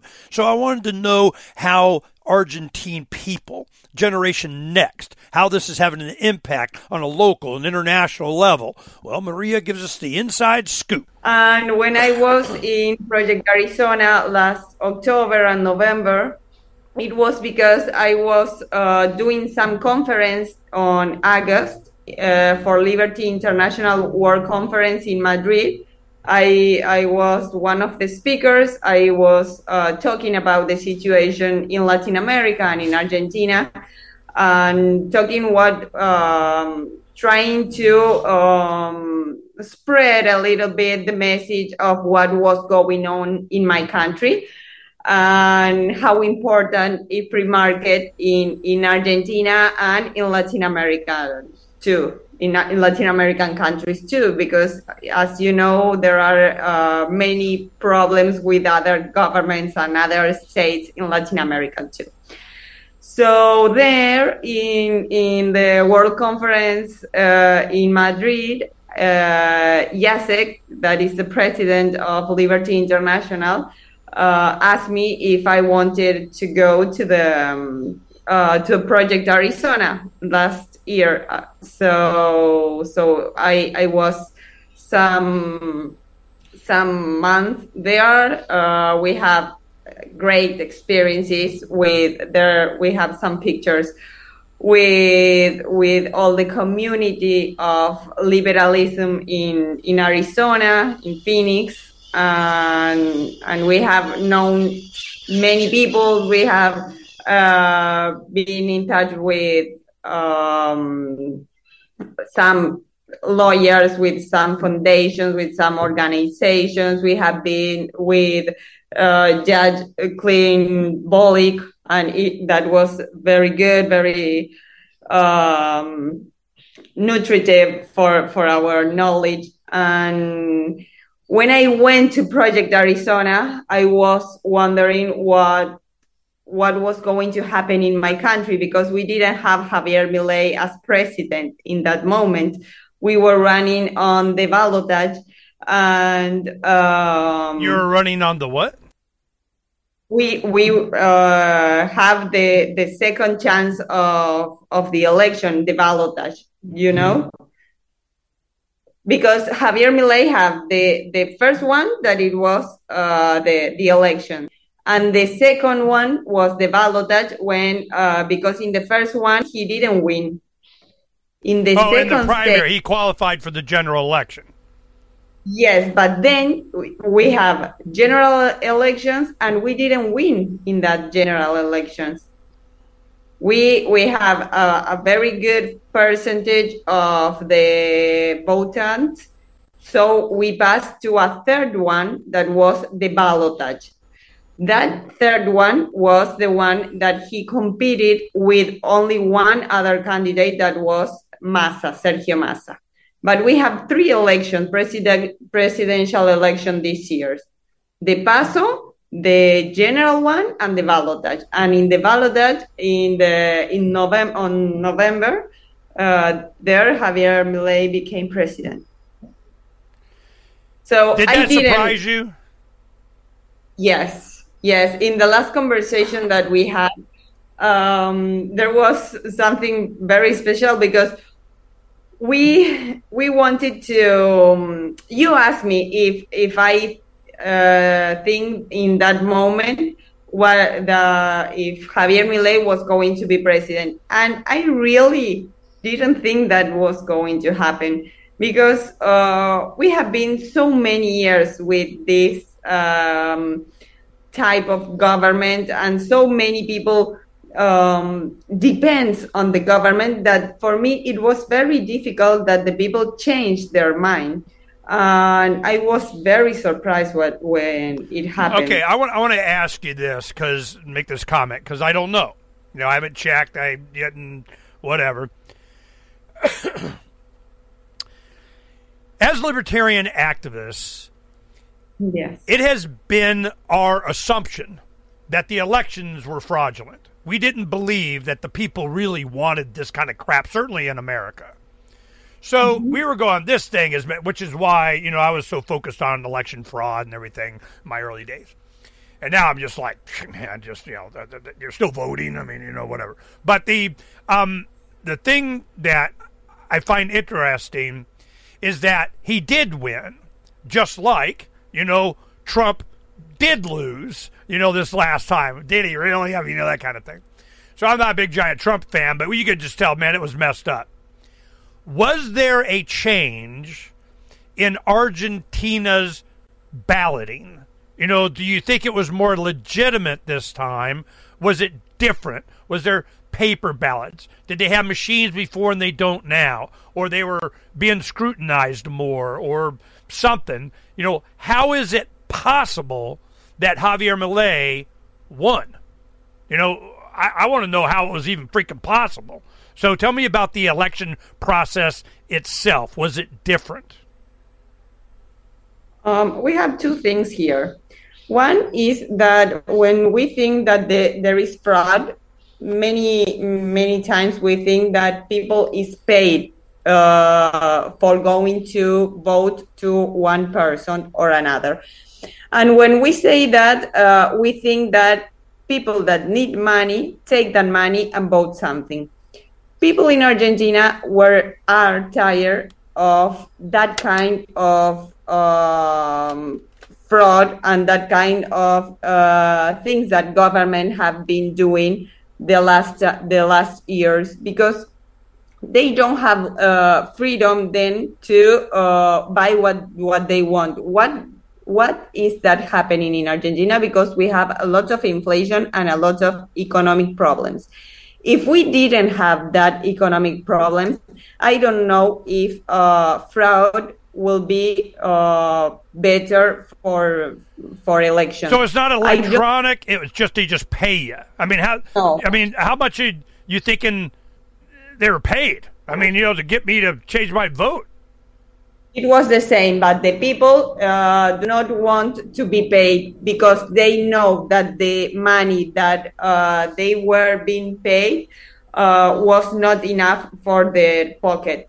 They, the inflation had been so strong that people uh, doesn't trust anymore on the government that was paying them to to vote them. You know. So you mean? No, wait a minute. I Wait a minute. Wait a minute. Wait a minute. Wait a minute. Wait a minute. Let's get this clear. Do you mean they'd actually go? Here's your I don't know thousand peso, ten dollar, whatever the heck it was. Here's your money. Vote this way. Or do you mean in like entitlements or government programs or something? Both. Really? You they have actually, both. they actually would give them cash, go vote the right way. Now, is it paper ballots or is it a, you know, uh, electronic machine? How is the actual voting done in Argentina? We have electronic uh, vote, but uh, there are no not much uh, provinces with electronic vote. So uh, it was not a change, a really strong change in that in that way. The most important thing I I think is the uh, that the people doesn't have money and the government still doing the same. And when you have a great inflation, you, uh, if the same government tells you that it's going to change things, you don't you don't believe on it. And we don't have a, that kind of fraud that you say, okay, there was fraud because of the electronic vote or something like that. We don't have that. What we have is people that uh, goes to the elections and vote for somebody that is paying them or is uh, promising them uh, something. It's like the they lowered the taxes or gave them free buses or something right before the election or they did some crap. You know, I mean, so it's it's it's uh, yeah, it's just fraud another way. Okay, so yes, the question that is one point.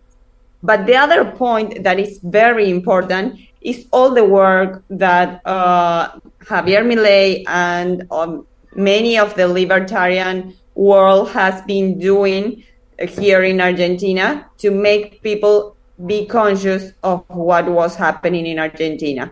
When you don't know what is inflation, when you don't know that inflation is caused by the government, uh, by the mission, by printing money, when you don't know that uh, the great problem in your economy is that the the state is very big and that's why uh, the state is printing money. You don't think the state is the problem. You think the state is going to solve things. But uh, Javier Milei and many uh, libertarian people, as me, we try to make people understand that the biggest problem that we have is the the great state that we have, and that uh, had to change. So they got educated. So the people were educated. They go, all right, we understand now. We get it. And he was yelling yeah. it loudly from the top of the building, so that helped. You know. Now, did he have any coattails in America? What that means is, um, because Javier was elected, were other libertarian politicians elected? Did people run with them? Did they vote a lot of the government out, or was it just Javier Javier Javier Milei that uh, was elected? Was there other libertarians? What? Can you repeat that? I didn't. Were there understand. other libertarians in other races that got elected because Javier yeah. was elected? Yes, I think so. Yes, there was. Um, Yes, Javier was the main important character in all this um, act, but uh, there was another, I don't know, deputy or legislative people that goes in in different parliaments that were were elected because of the that because they were with Javier Milei. I really think so. Well, yes. are they no, the, no, the incumbent politicians that are in? Your do you have like a parliamentary system or a you know uh, how is your government organized? We have a republican uh, system. We have the legislative that make laws. We have the executive that is the president and the governors uh, the one that make uh, things happen. And um, the justice as as you have similar than well i than mean in United your legislature are there two houses like a senate and a house of representatives? In the in argentina state in the federal state we have two houses. But in the um, in this in some state there they have one another state we have two. It depends on the state. So yeah it's very similar. We have a lot of different ways of things in the us too. But um, the idea that he comes in, man, I'm going to take a meat axe to this budget. And I remember when he had up on the whiteboard, it was departments of government. And dead, gone, gone, gone, gone. Okay? Well, that was embraced by the people like, yeah, yeah, get rid of, yeah, get them all out. Well, then he became president and he started doing it. Has he been hmm. able to get those cuts in government through the legislature? Does he even have to? Or was that a presidential thing and he could just lop off that government as president? There are some things he can do and some things he cannot do. He could uh, eliminate some ministries, some di- uh, ag- agencies. You have like agencies.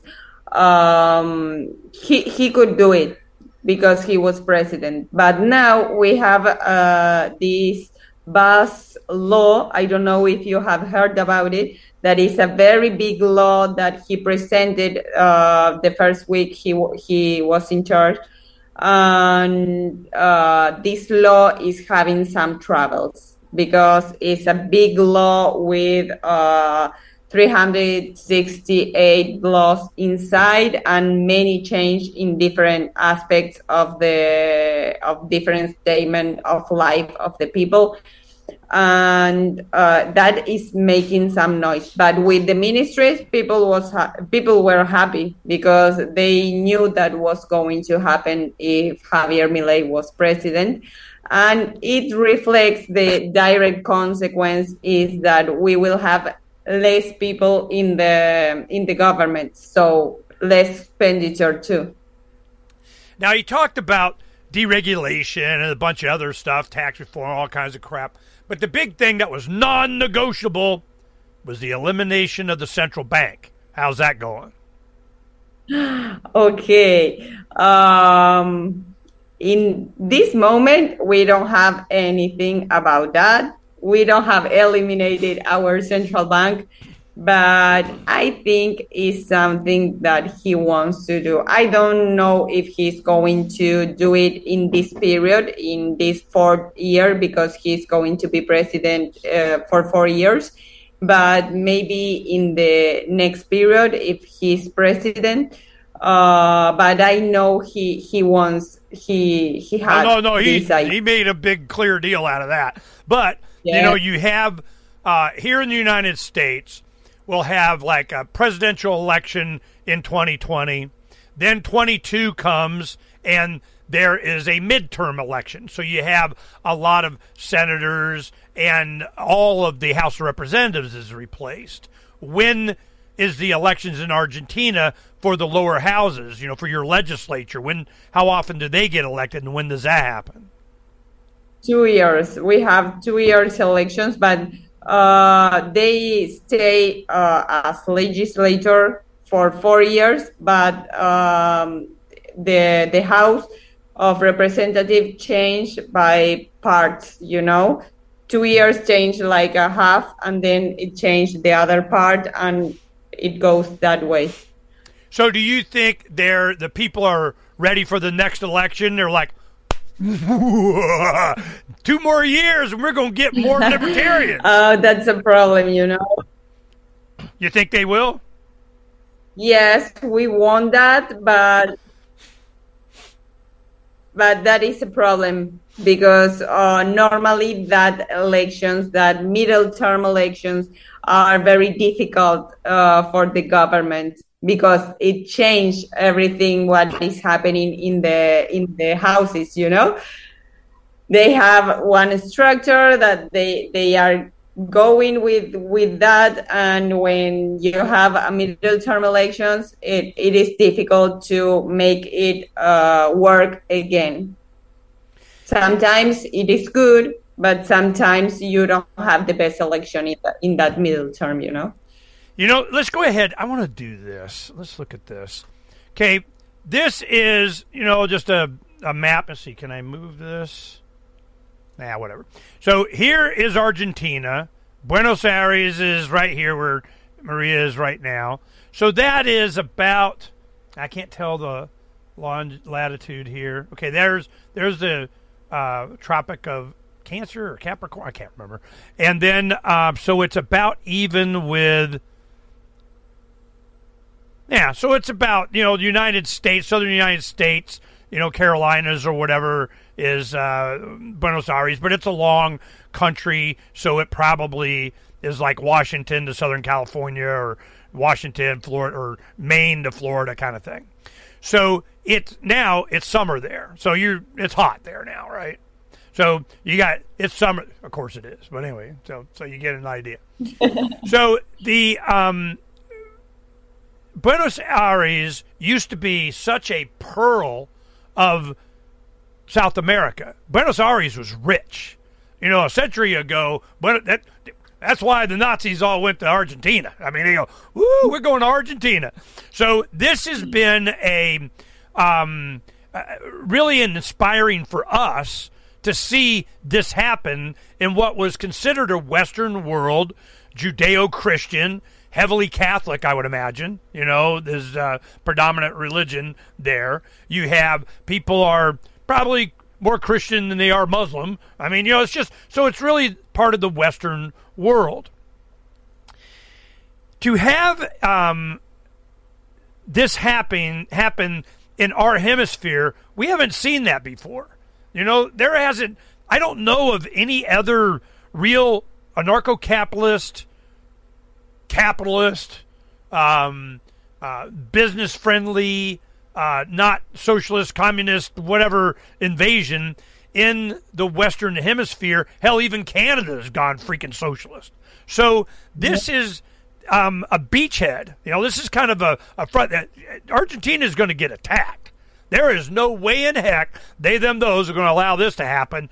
Sure as hell, after Javier Milei went to the World Economic Forum and told them to stick it, and we're going to be freedom, okay? So when he did that, how was that perceived by the Argentine people? They're like, woo, woo, woo, woo, you go, man, you know, or where they're like, oh, heavens, oh, he's bad, man. Look how he embarrassed us. What was the response from the media in Argentina? And the no, people? I don't think I I don't think that people uh, is afraid because we don't have any war any war uh, near here. We really don't live on on a uh, country that have any war.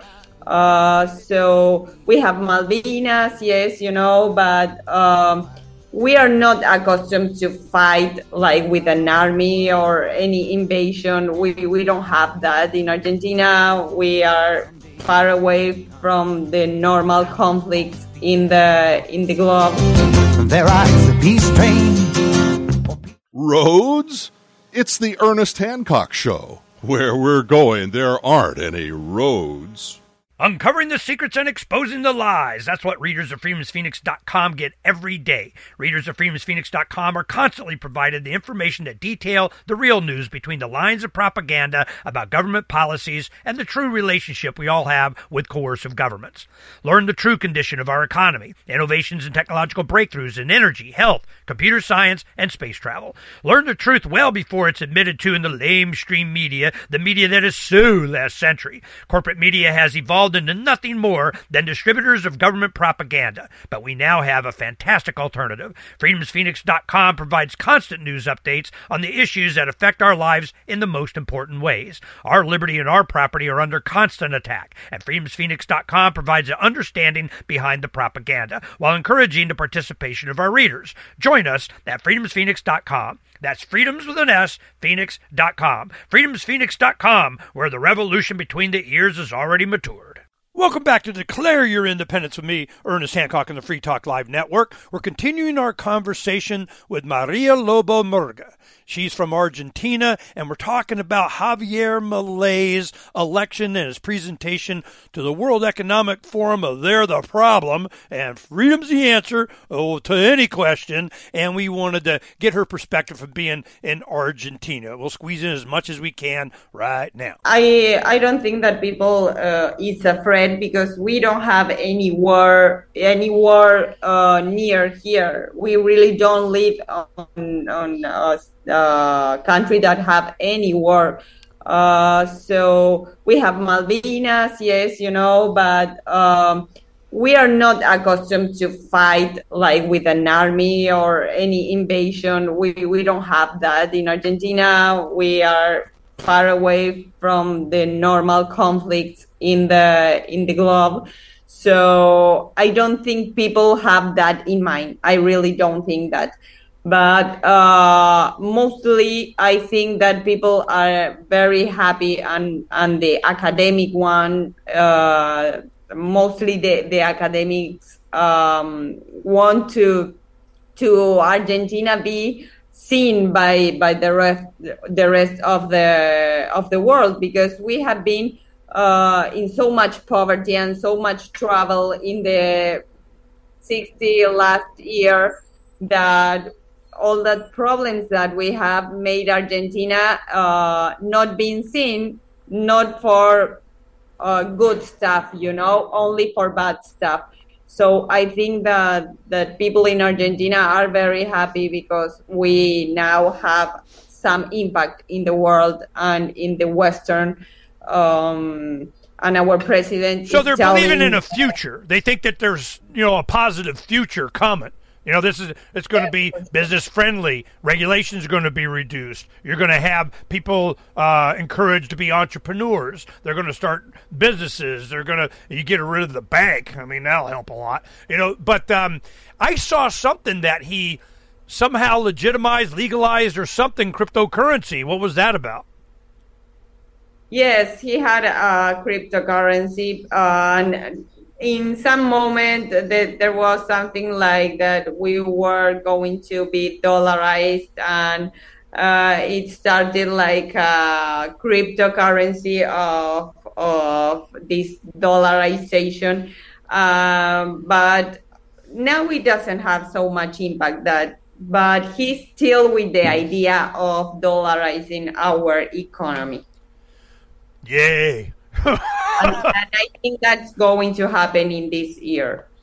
Well, dollarizing, I don't know how much, you know, frying pan into the fire, but, you know, it's, uh, at least you're getting off at Well- something. I don't know. When we talk about dollarizing, is that telling, uh, making laws that uh, make dollar as our current currency, and that we can spend in dollars here in Argentina as we spend in in peso ar- argentino, and something like that is going to happen. I think I don't know if this year or the next year, but he's with that idea still. Yeah, no legal tender laws. That was a big thing that uh, Ron Paul was about. He's going, you know, I, have the government determine what's currency is not their job. You know, in the before the Civil War, the, the, the United States held it was gold and silver. That was it.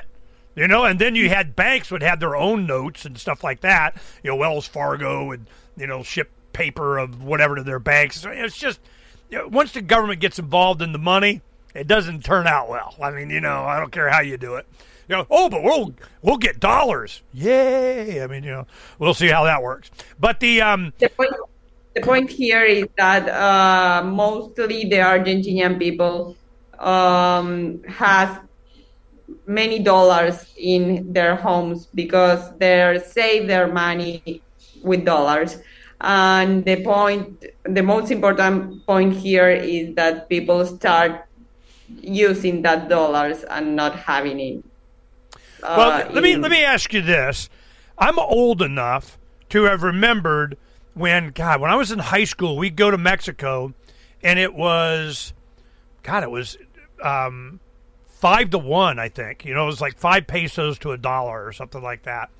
You know, then it's then it was like a gabillion. Then they lopped off some zeros and made it twenty, and then it, you know, it, it it's never really you can understand unless you actually go back and see what they did and how many zeros they took off, kind of deal, of what the exchange rate was. In Argentina, I remember Argentina had hyperinflation before.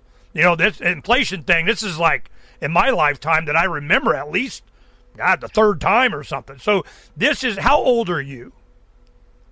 I am 33 now. Okay, so, I- 33. I'm sorry? I wasn't born in the hyperinflation. Right. So this is my point. You go, well, we, you know, we don't like the government. We don't trust, you know, kind, you know, well, it's the internet version of uh, history now, to where you can look back and see it's happened over and over and over. They just keep doing it. They get a new generation of people such as yourself that didn't experience it. You don't remember, oh, this is a new thing. No, it's not. They keep doing it. You know. So I'm I'm looking at your experience and those of older people that remember those you know the older people they're the ones with dollars underneath their mattress. I guarantee it okay? Those are the guys that remember. So to go through this and be educated it was because of the internet that you were able to It didn't take a lot to convince the older guys that have gone through this before, I would imagine, unless they got a government job or something. But, you know, the young people, to describe to them why they don't have a job, why they don't feel free, why they don't have opportunities, why they need to go to another country, why, you know, their future is bleak and, you know, they're not going to be able to afford to have a family. So that educational process that you went through, was it just Javier Milei up there screaming in the microphone? Did he educate them? Did you? Were there other people? What infrastructure was there there to bring this about? Because I'm sure Javier got educated by somebody, you know, something, you know, and then he represented a bunch of people bringing this stuff to the front. So, who was doing the educating? I think it was not only one person. Javier Milei got popular because of his idea, but uh, the point here is that the people was um, they didn't want to live the way they were living. Not only the youth, but uh, the the older. They, they didn't want to live another uh, hyperinflation, hyperinflation in Argentina because they know that was going to happen and they wanted a change. And Javier Milei um, showed that he knows about the economy and he knows what w- he was doing. And it was another possibility that we have. But uh, I don't think he was the the educator of the of the Argentinian people but he did a very good job because uh, he was very popular and um, he made people start to doing some question to themselves that they didn't do do before. Uh, the state was very popular. The president was very popular.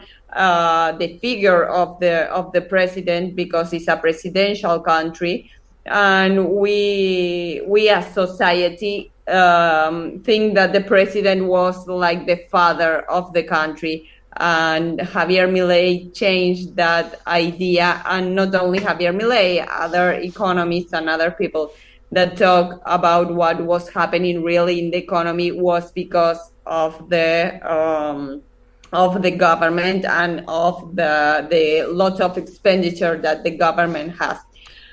Well, that had it was not only Javier Milei, you know, it, it was like a lot of people talking about the same thing, but Javier Milei was this popular guy with the hair, very strange hair and with a strange mood in, in his way of, of speaking, but he no, was he was clear. He, he was like, yeah, this and this is why, and not being afraid of, well, if we just kind of, you know, hunkered down and we're a little bit more free. No, no, you guys suck. Get out of the way. The next generation needs to take this over. Freedom's the answer. What's the question? And oh, by the way, if I didn't tell you, you know, I want to tell you again, you guys suck. I mean, you know, so that is very much embraced when you have people that are so down trodden, just beaten into submission on so many levels. So it didn't surprise me as much. We covered his campaign a lot. And when I first talked to you the first time, you know, I was probably a little bit more enthusiastic about it than you were. You know, I was like, you know, I know this is going to be a thing. I've seen this before. So this is um, the people have they really got educated? Are they embracing it? They understand. They're starting to read. They're yeah, got the you know Spanish translation of Atlas Shrugged. I mean, you know, are they are they you know educating an entire generation in Argentina?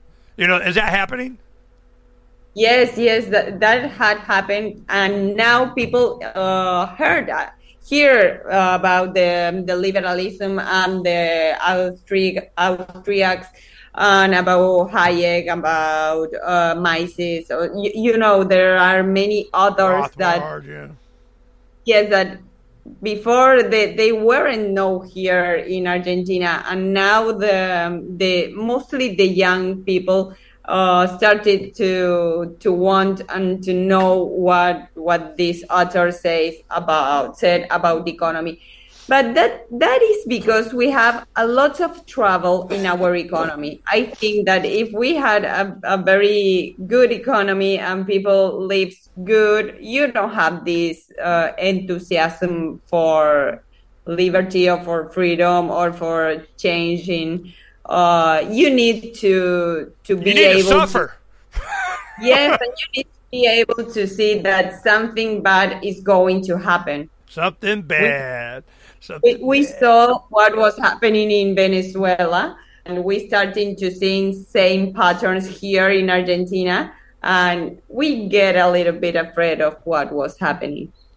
Did you understand? Is that one thing that was educated uh, or um, that the people started to understand that look, if we go down this socialist road, we're going to be like that. This is where we're going. This is it. Is that what you want? You know, to get away from that, you need to do this. A whole nother philosophy of freedom's the answer, what's the question kind of thing. So that, you know, kind of stuck with the people, I would imagine. But I'm I'm I'm still interested in some of the the caricature of Javier Milei because things like one, you know, he was in a rock band or something or played you know, he, he'd get on stage and rock and roll and shake that hair or whatever. I mean, you know, then he um, uh, had girlfriends. You know, his sister he's close with, you know, so he's got my first lady is my sister. You guys can talk to her, she'll kick your butt. And then you have, you know, well, I, I it took me a while to move into, you know, the presidential uh, palace, White House, whatever they call it. And uh, because they had to put the kennels in for my four mastiffs. I'm like, what? You know? So he's a unique guy. That's not, but when he went and gave his presentation to the World Economic Forum, he kicked ass. I mean, he was just like, you know, and all you guys. So the caricature that best describes Javier is what in Argentina? What are they wrapping their arms and legs around? They're going, yeah, Javier, you know, the doll that says what? He pulls a string and the Javier doll says what? I mean, you know, they like him really why? Just because? It's not just because he's kind of, you know, free thinking and kind of out there, woohoo, we're having fun and so on. It's because of something else or some character trait, something that they really like about Javier. What do you think it is? I think one one of the things you said that he kicked their ass. So they uh, he went to the politicians and he told them the all, all the truth that that what they were doing it was wrong and he kicked their ass in in a very bad way and and people uh, were happy about that. Because the most important thing here is that people doesn't want to see uh, any politician again. They they want something different. They want people that were not involved in politics and javier milei presented himself as that that he has his dogs and his sister a strong, uh, strained relationship and all that kind of stuff. I don't know. There there are some people that like that. There are some that they, they do not like that. But the most important thing is that he was not part of that casta that he says, Yeah. uh, not part of the politi- of the politics uh, on the politicians, and that he was going to he wanted to be president only to make a real change in Argentina, and then he wants to go home and, and continue doing what he likes to do, that is teaching. Um, we have a lot of uh, we know you know too that when people is uh, in the power when they have power they want more power and they want to to do things that are uh, very selfish you know? And i think javier milei uh, shows us a different uh, face in the politics he entered to the government telling the people i'm not part uh, i'm i'm not a part of this uh, politician caste. I'm different. I'm part of the society. I want that argentinian people and the society feel better and, and have a better life in the future and argentina be a more um, development country and people live better in the future.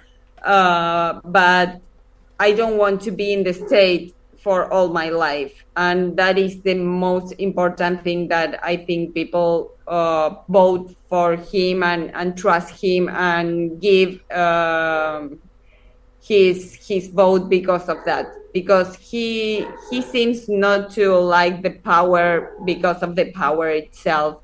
He wants argentina being different in the next 10 20 30 years and to to be one of the the countries that progress in in the world you know I, I i get the impression once you make this kind of shift it's about two years you know, two, three years. Now, the government may not change. Well, I don't care, but mm-hmm. it is the the people do. You know, they just like, whoa, man, we're we're not this anymore. We're that now. Being in the position and the education and the career path that you've chosen, I'm thinking Maria might need to run for office sometime. I, I, I don't know. Would Maria run for political office? Would you do that? I I would do that. Um, ding ding ding ding ding ding ding. Of course you. because I want to do um, some of my stuff first, some of economy and liberalism, and uh, I I want to still be growing uh, in my my vocational free market ideas but uh, I think I think I, I will run for elections uh, in some years. In why in why why would you wait? Because see, uh, my experience has been I'm 62 now. My first election was probably about 30, you know, and then every two years for decades I'm in their face saying this about that.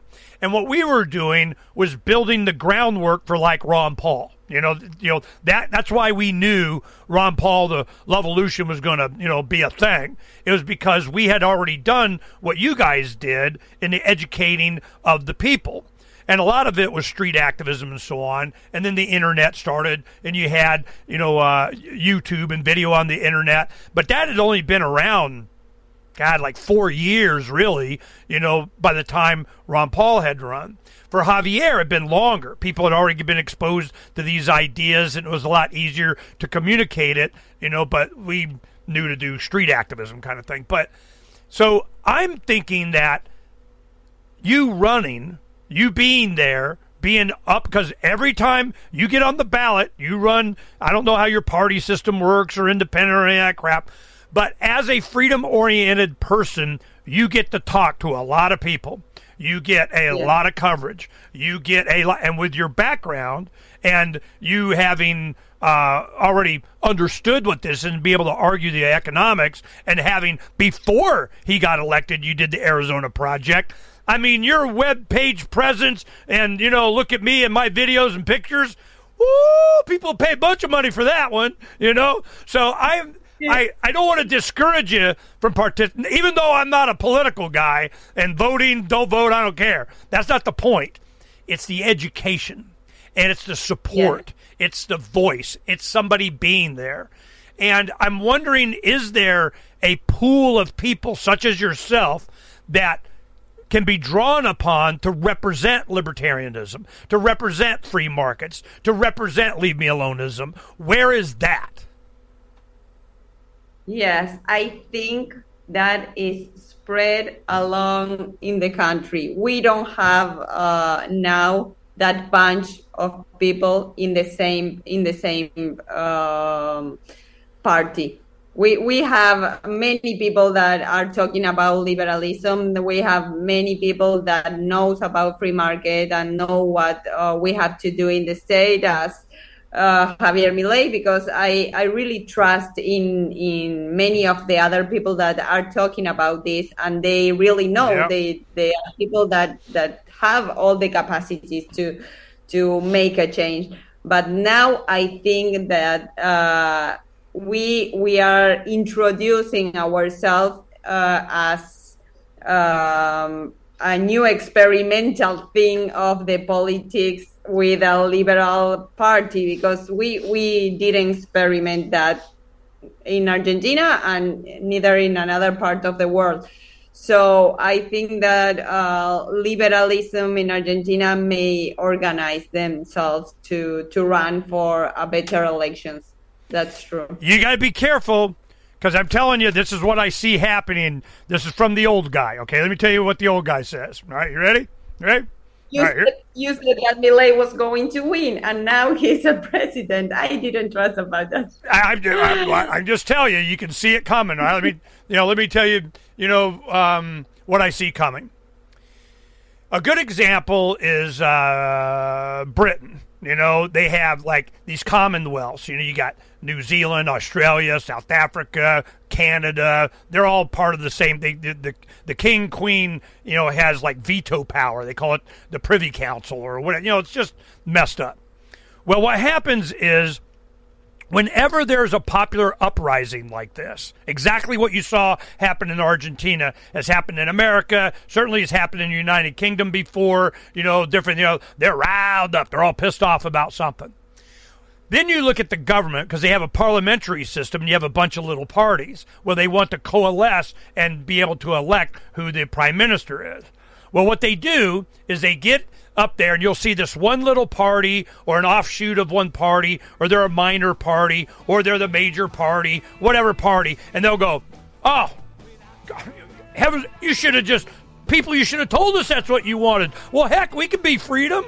We can do freedom. We can be freedom guys. You know, you, you keep us in. We we we've learned our lesson. We'll be the freedom people now. Okay and then it's Stalin shaves off his mustache and then runs out there and runs as the freedom guy, you're going to see that there's going to be, if it's not you or people like you, it's going to be politicians, people like, oh, yeah, I, I was always Javier Milei fan.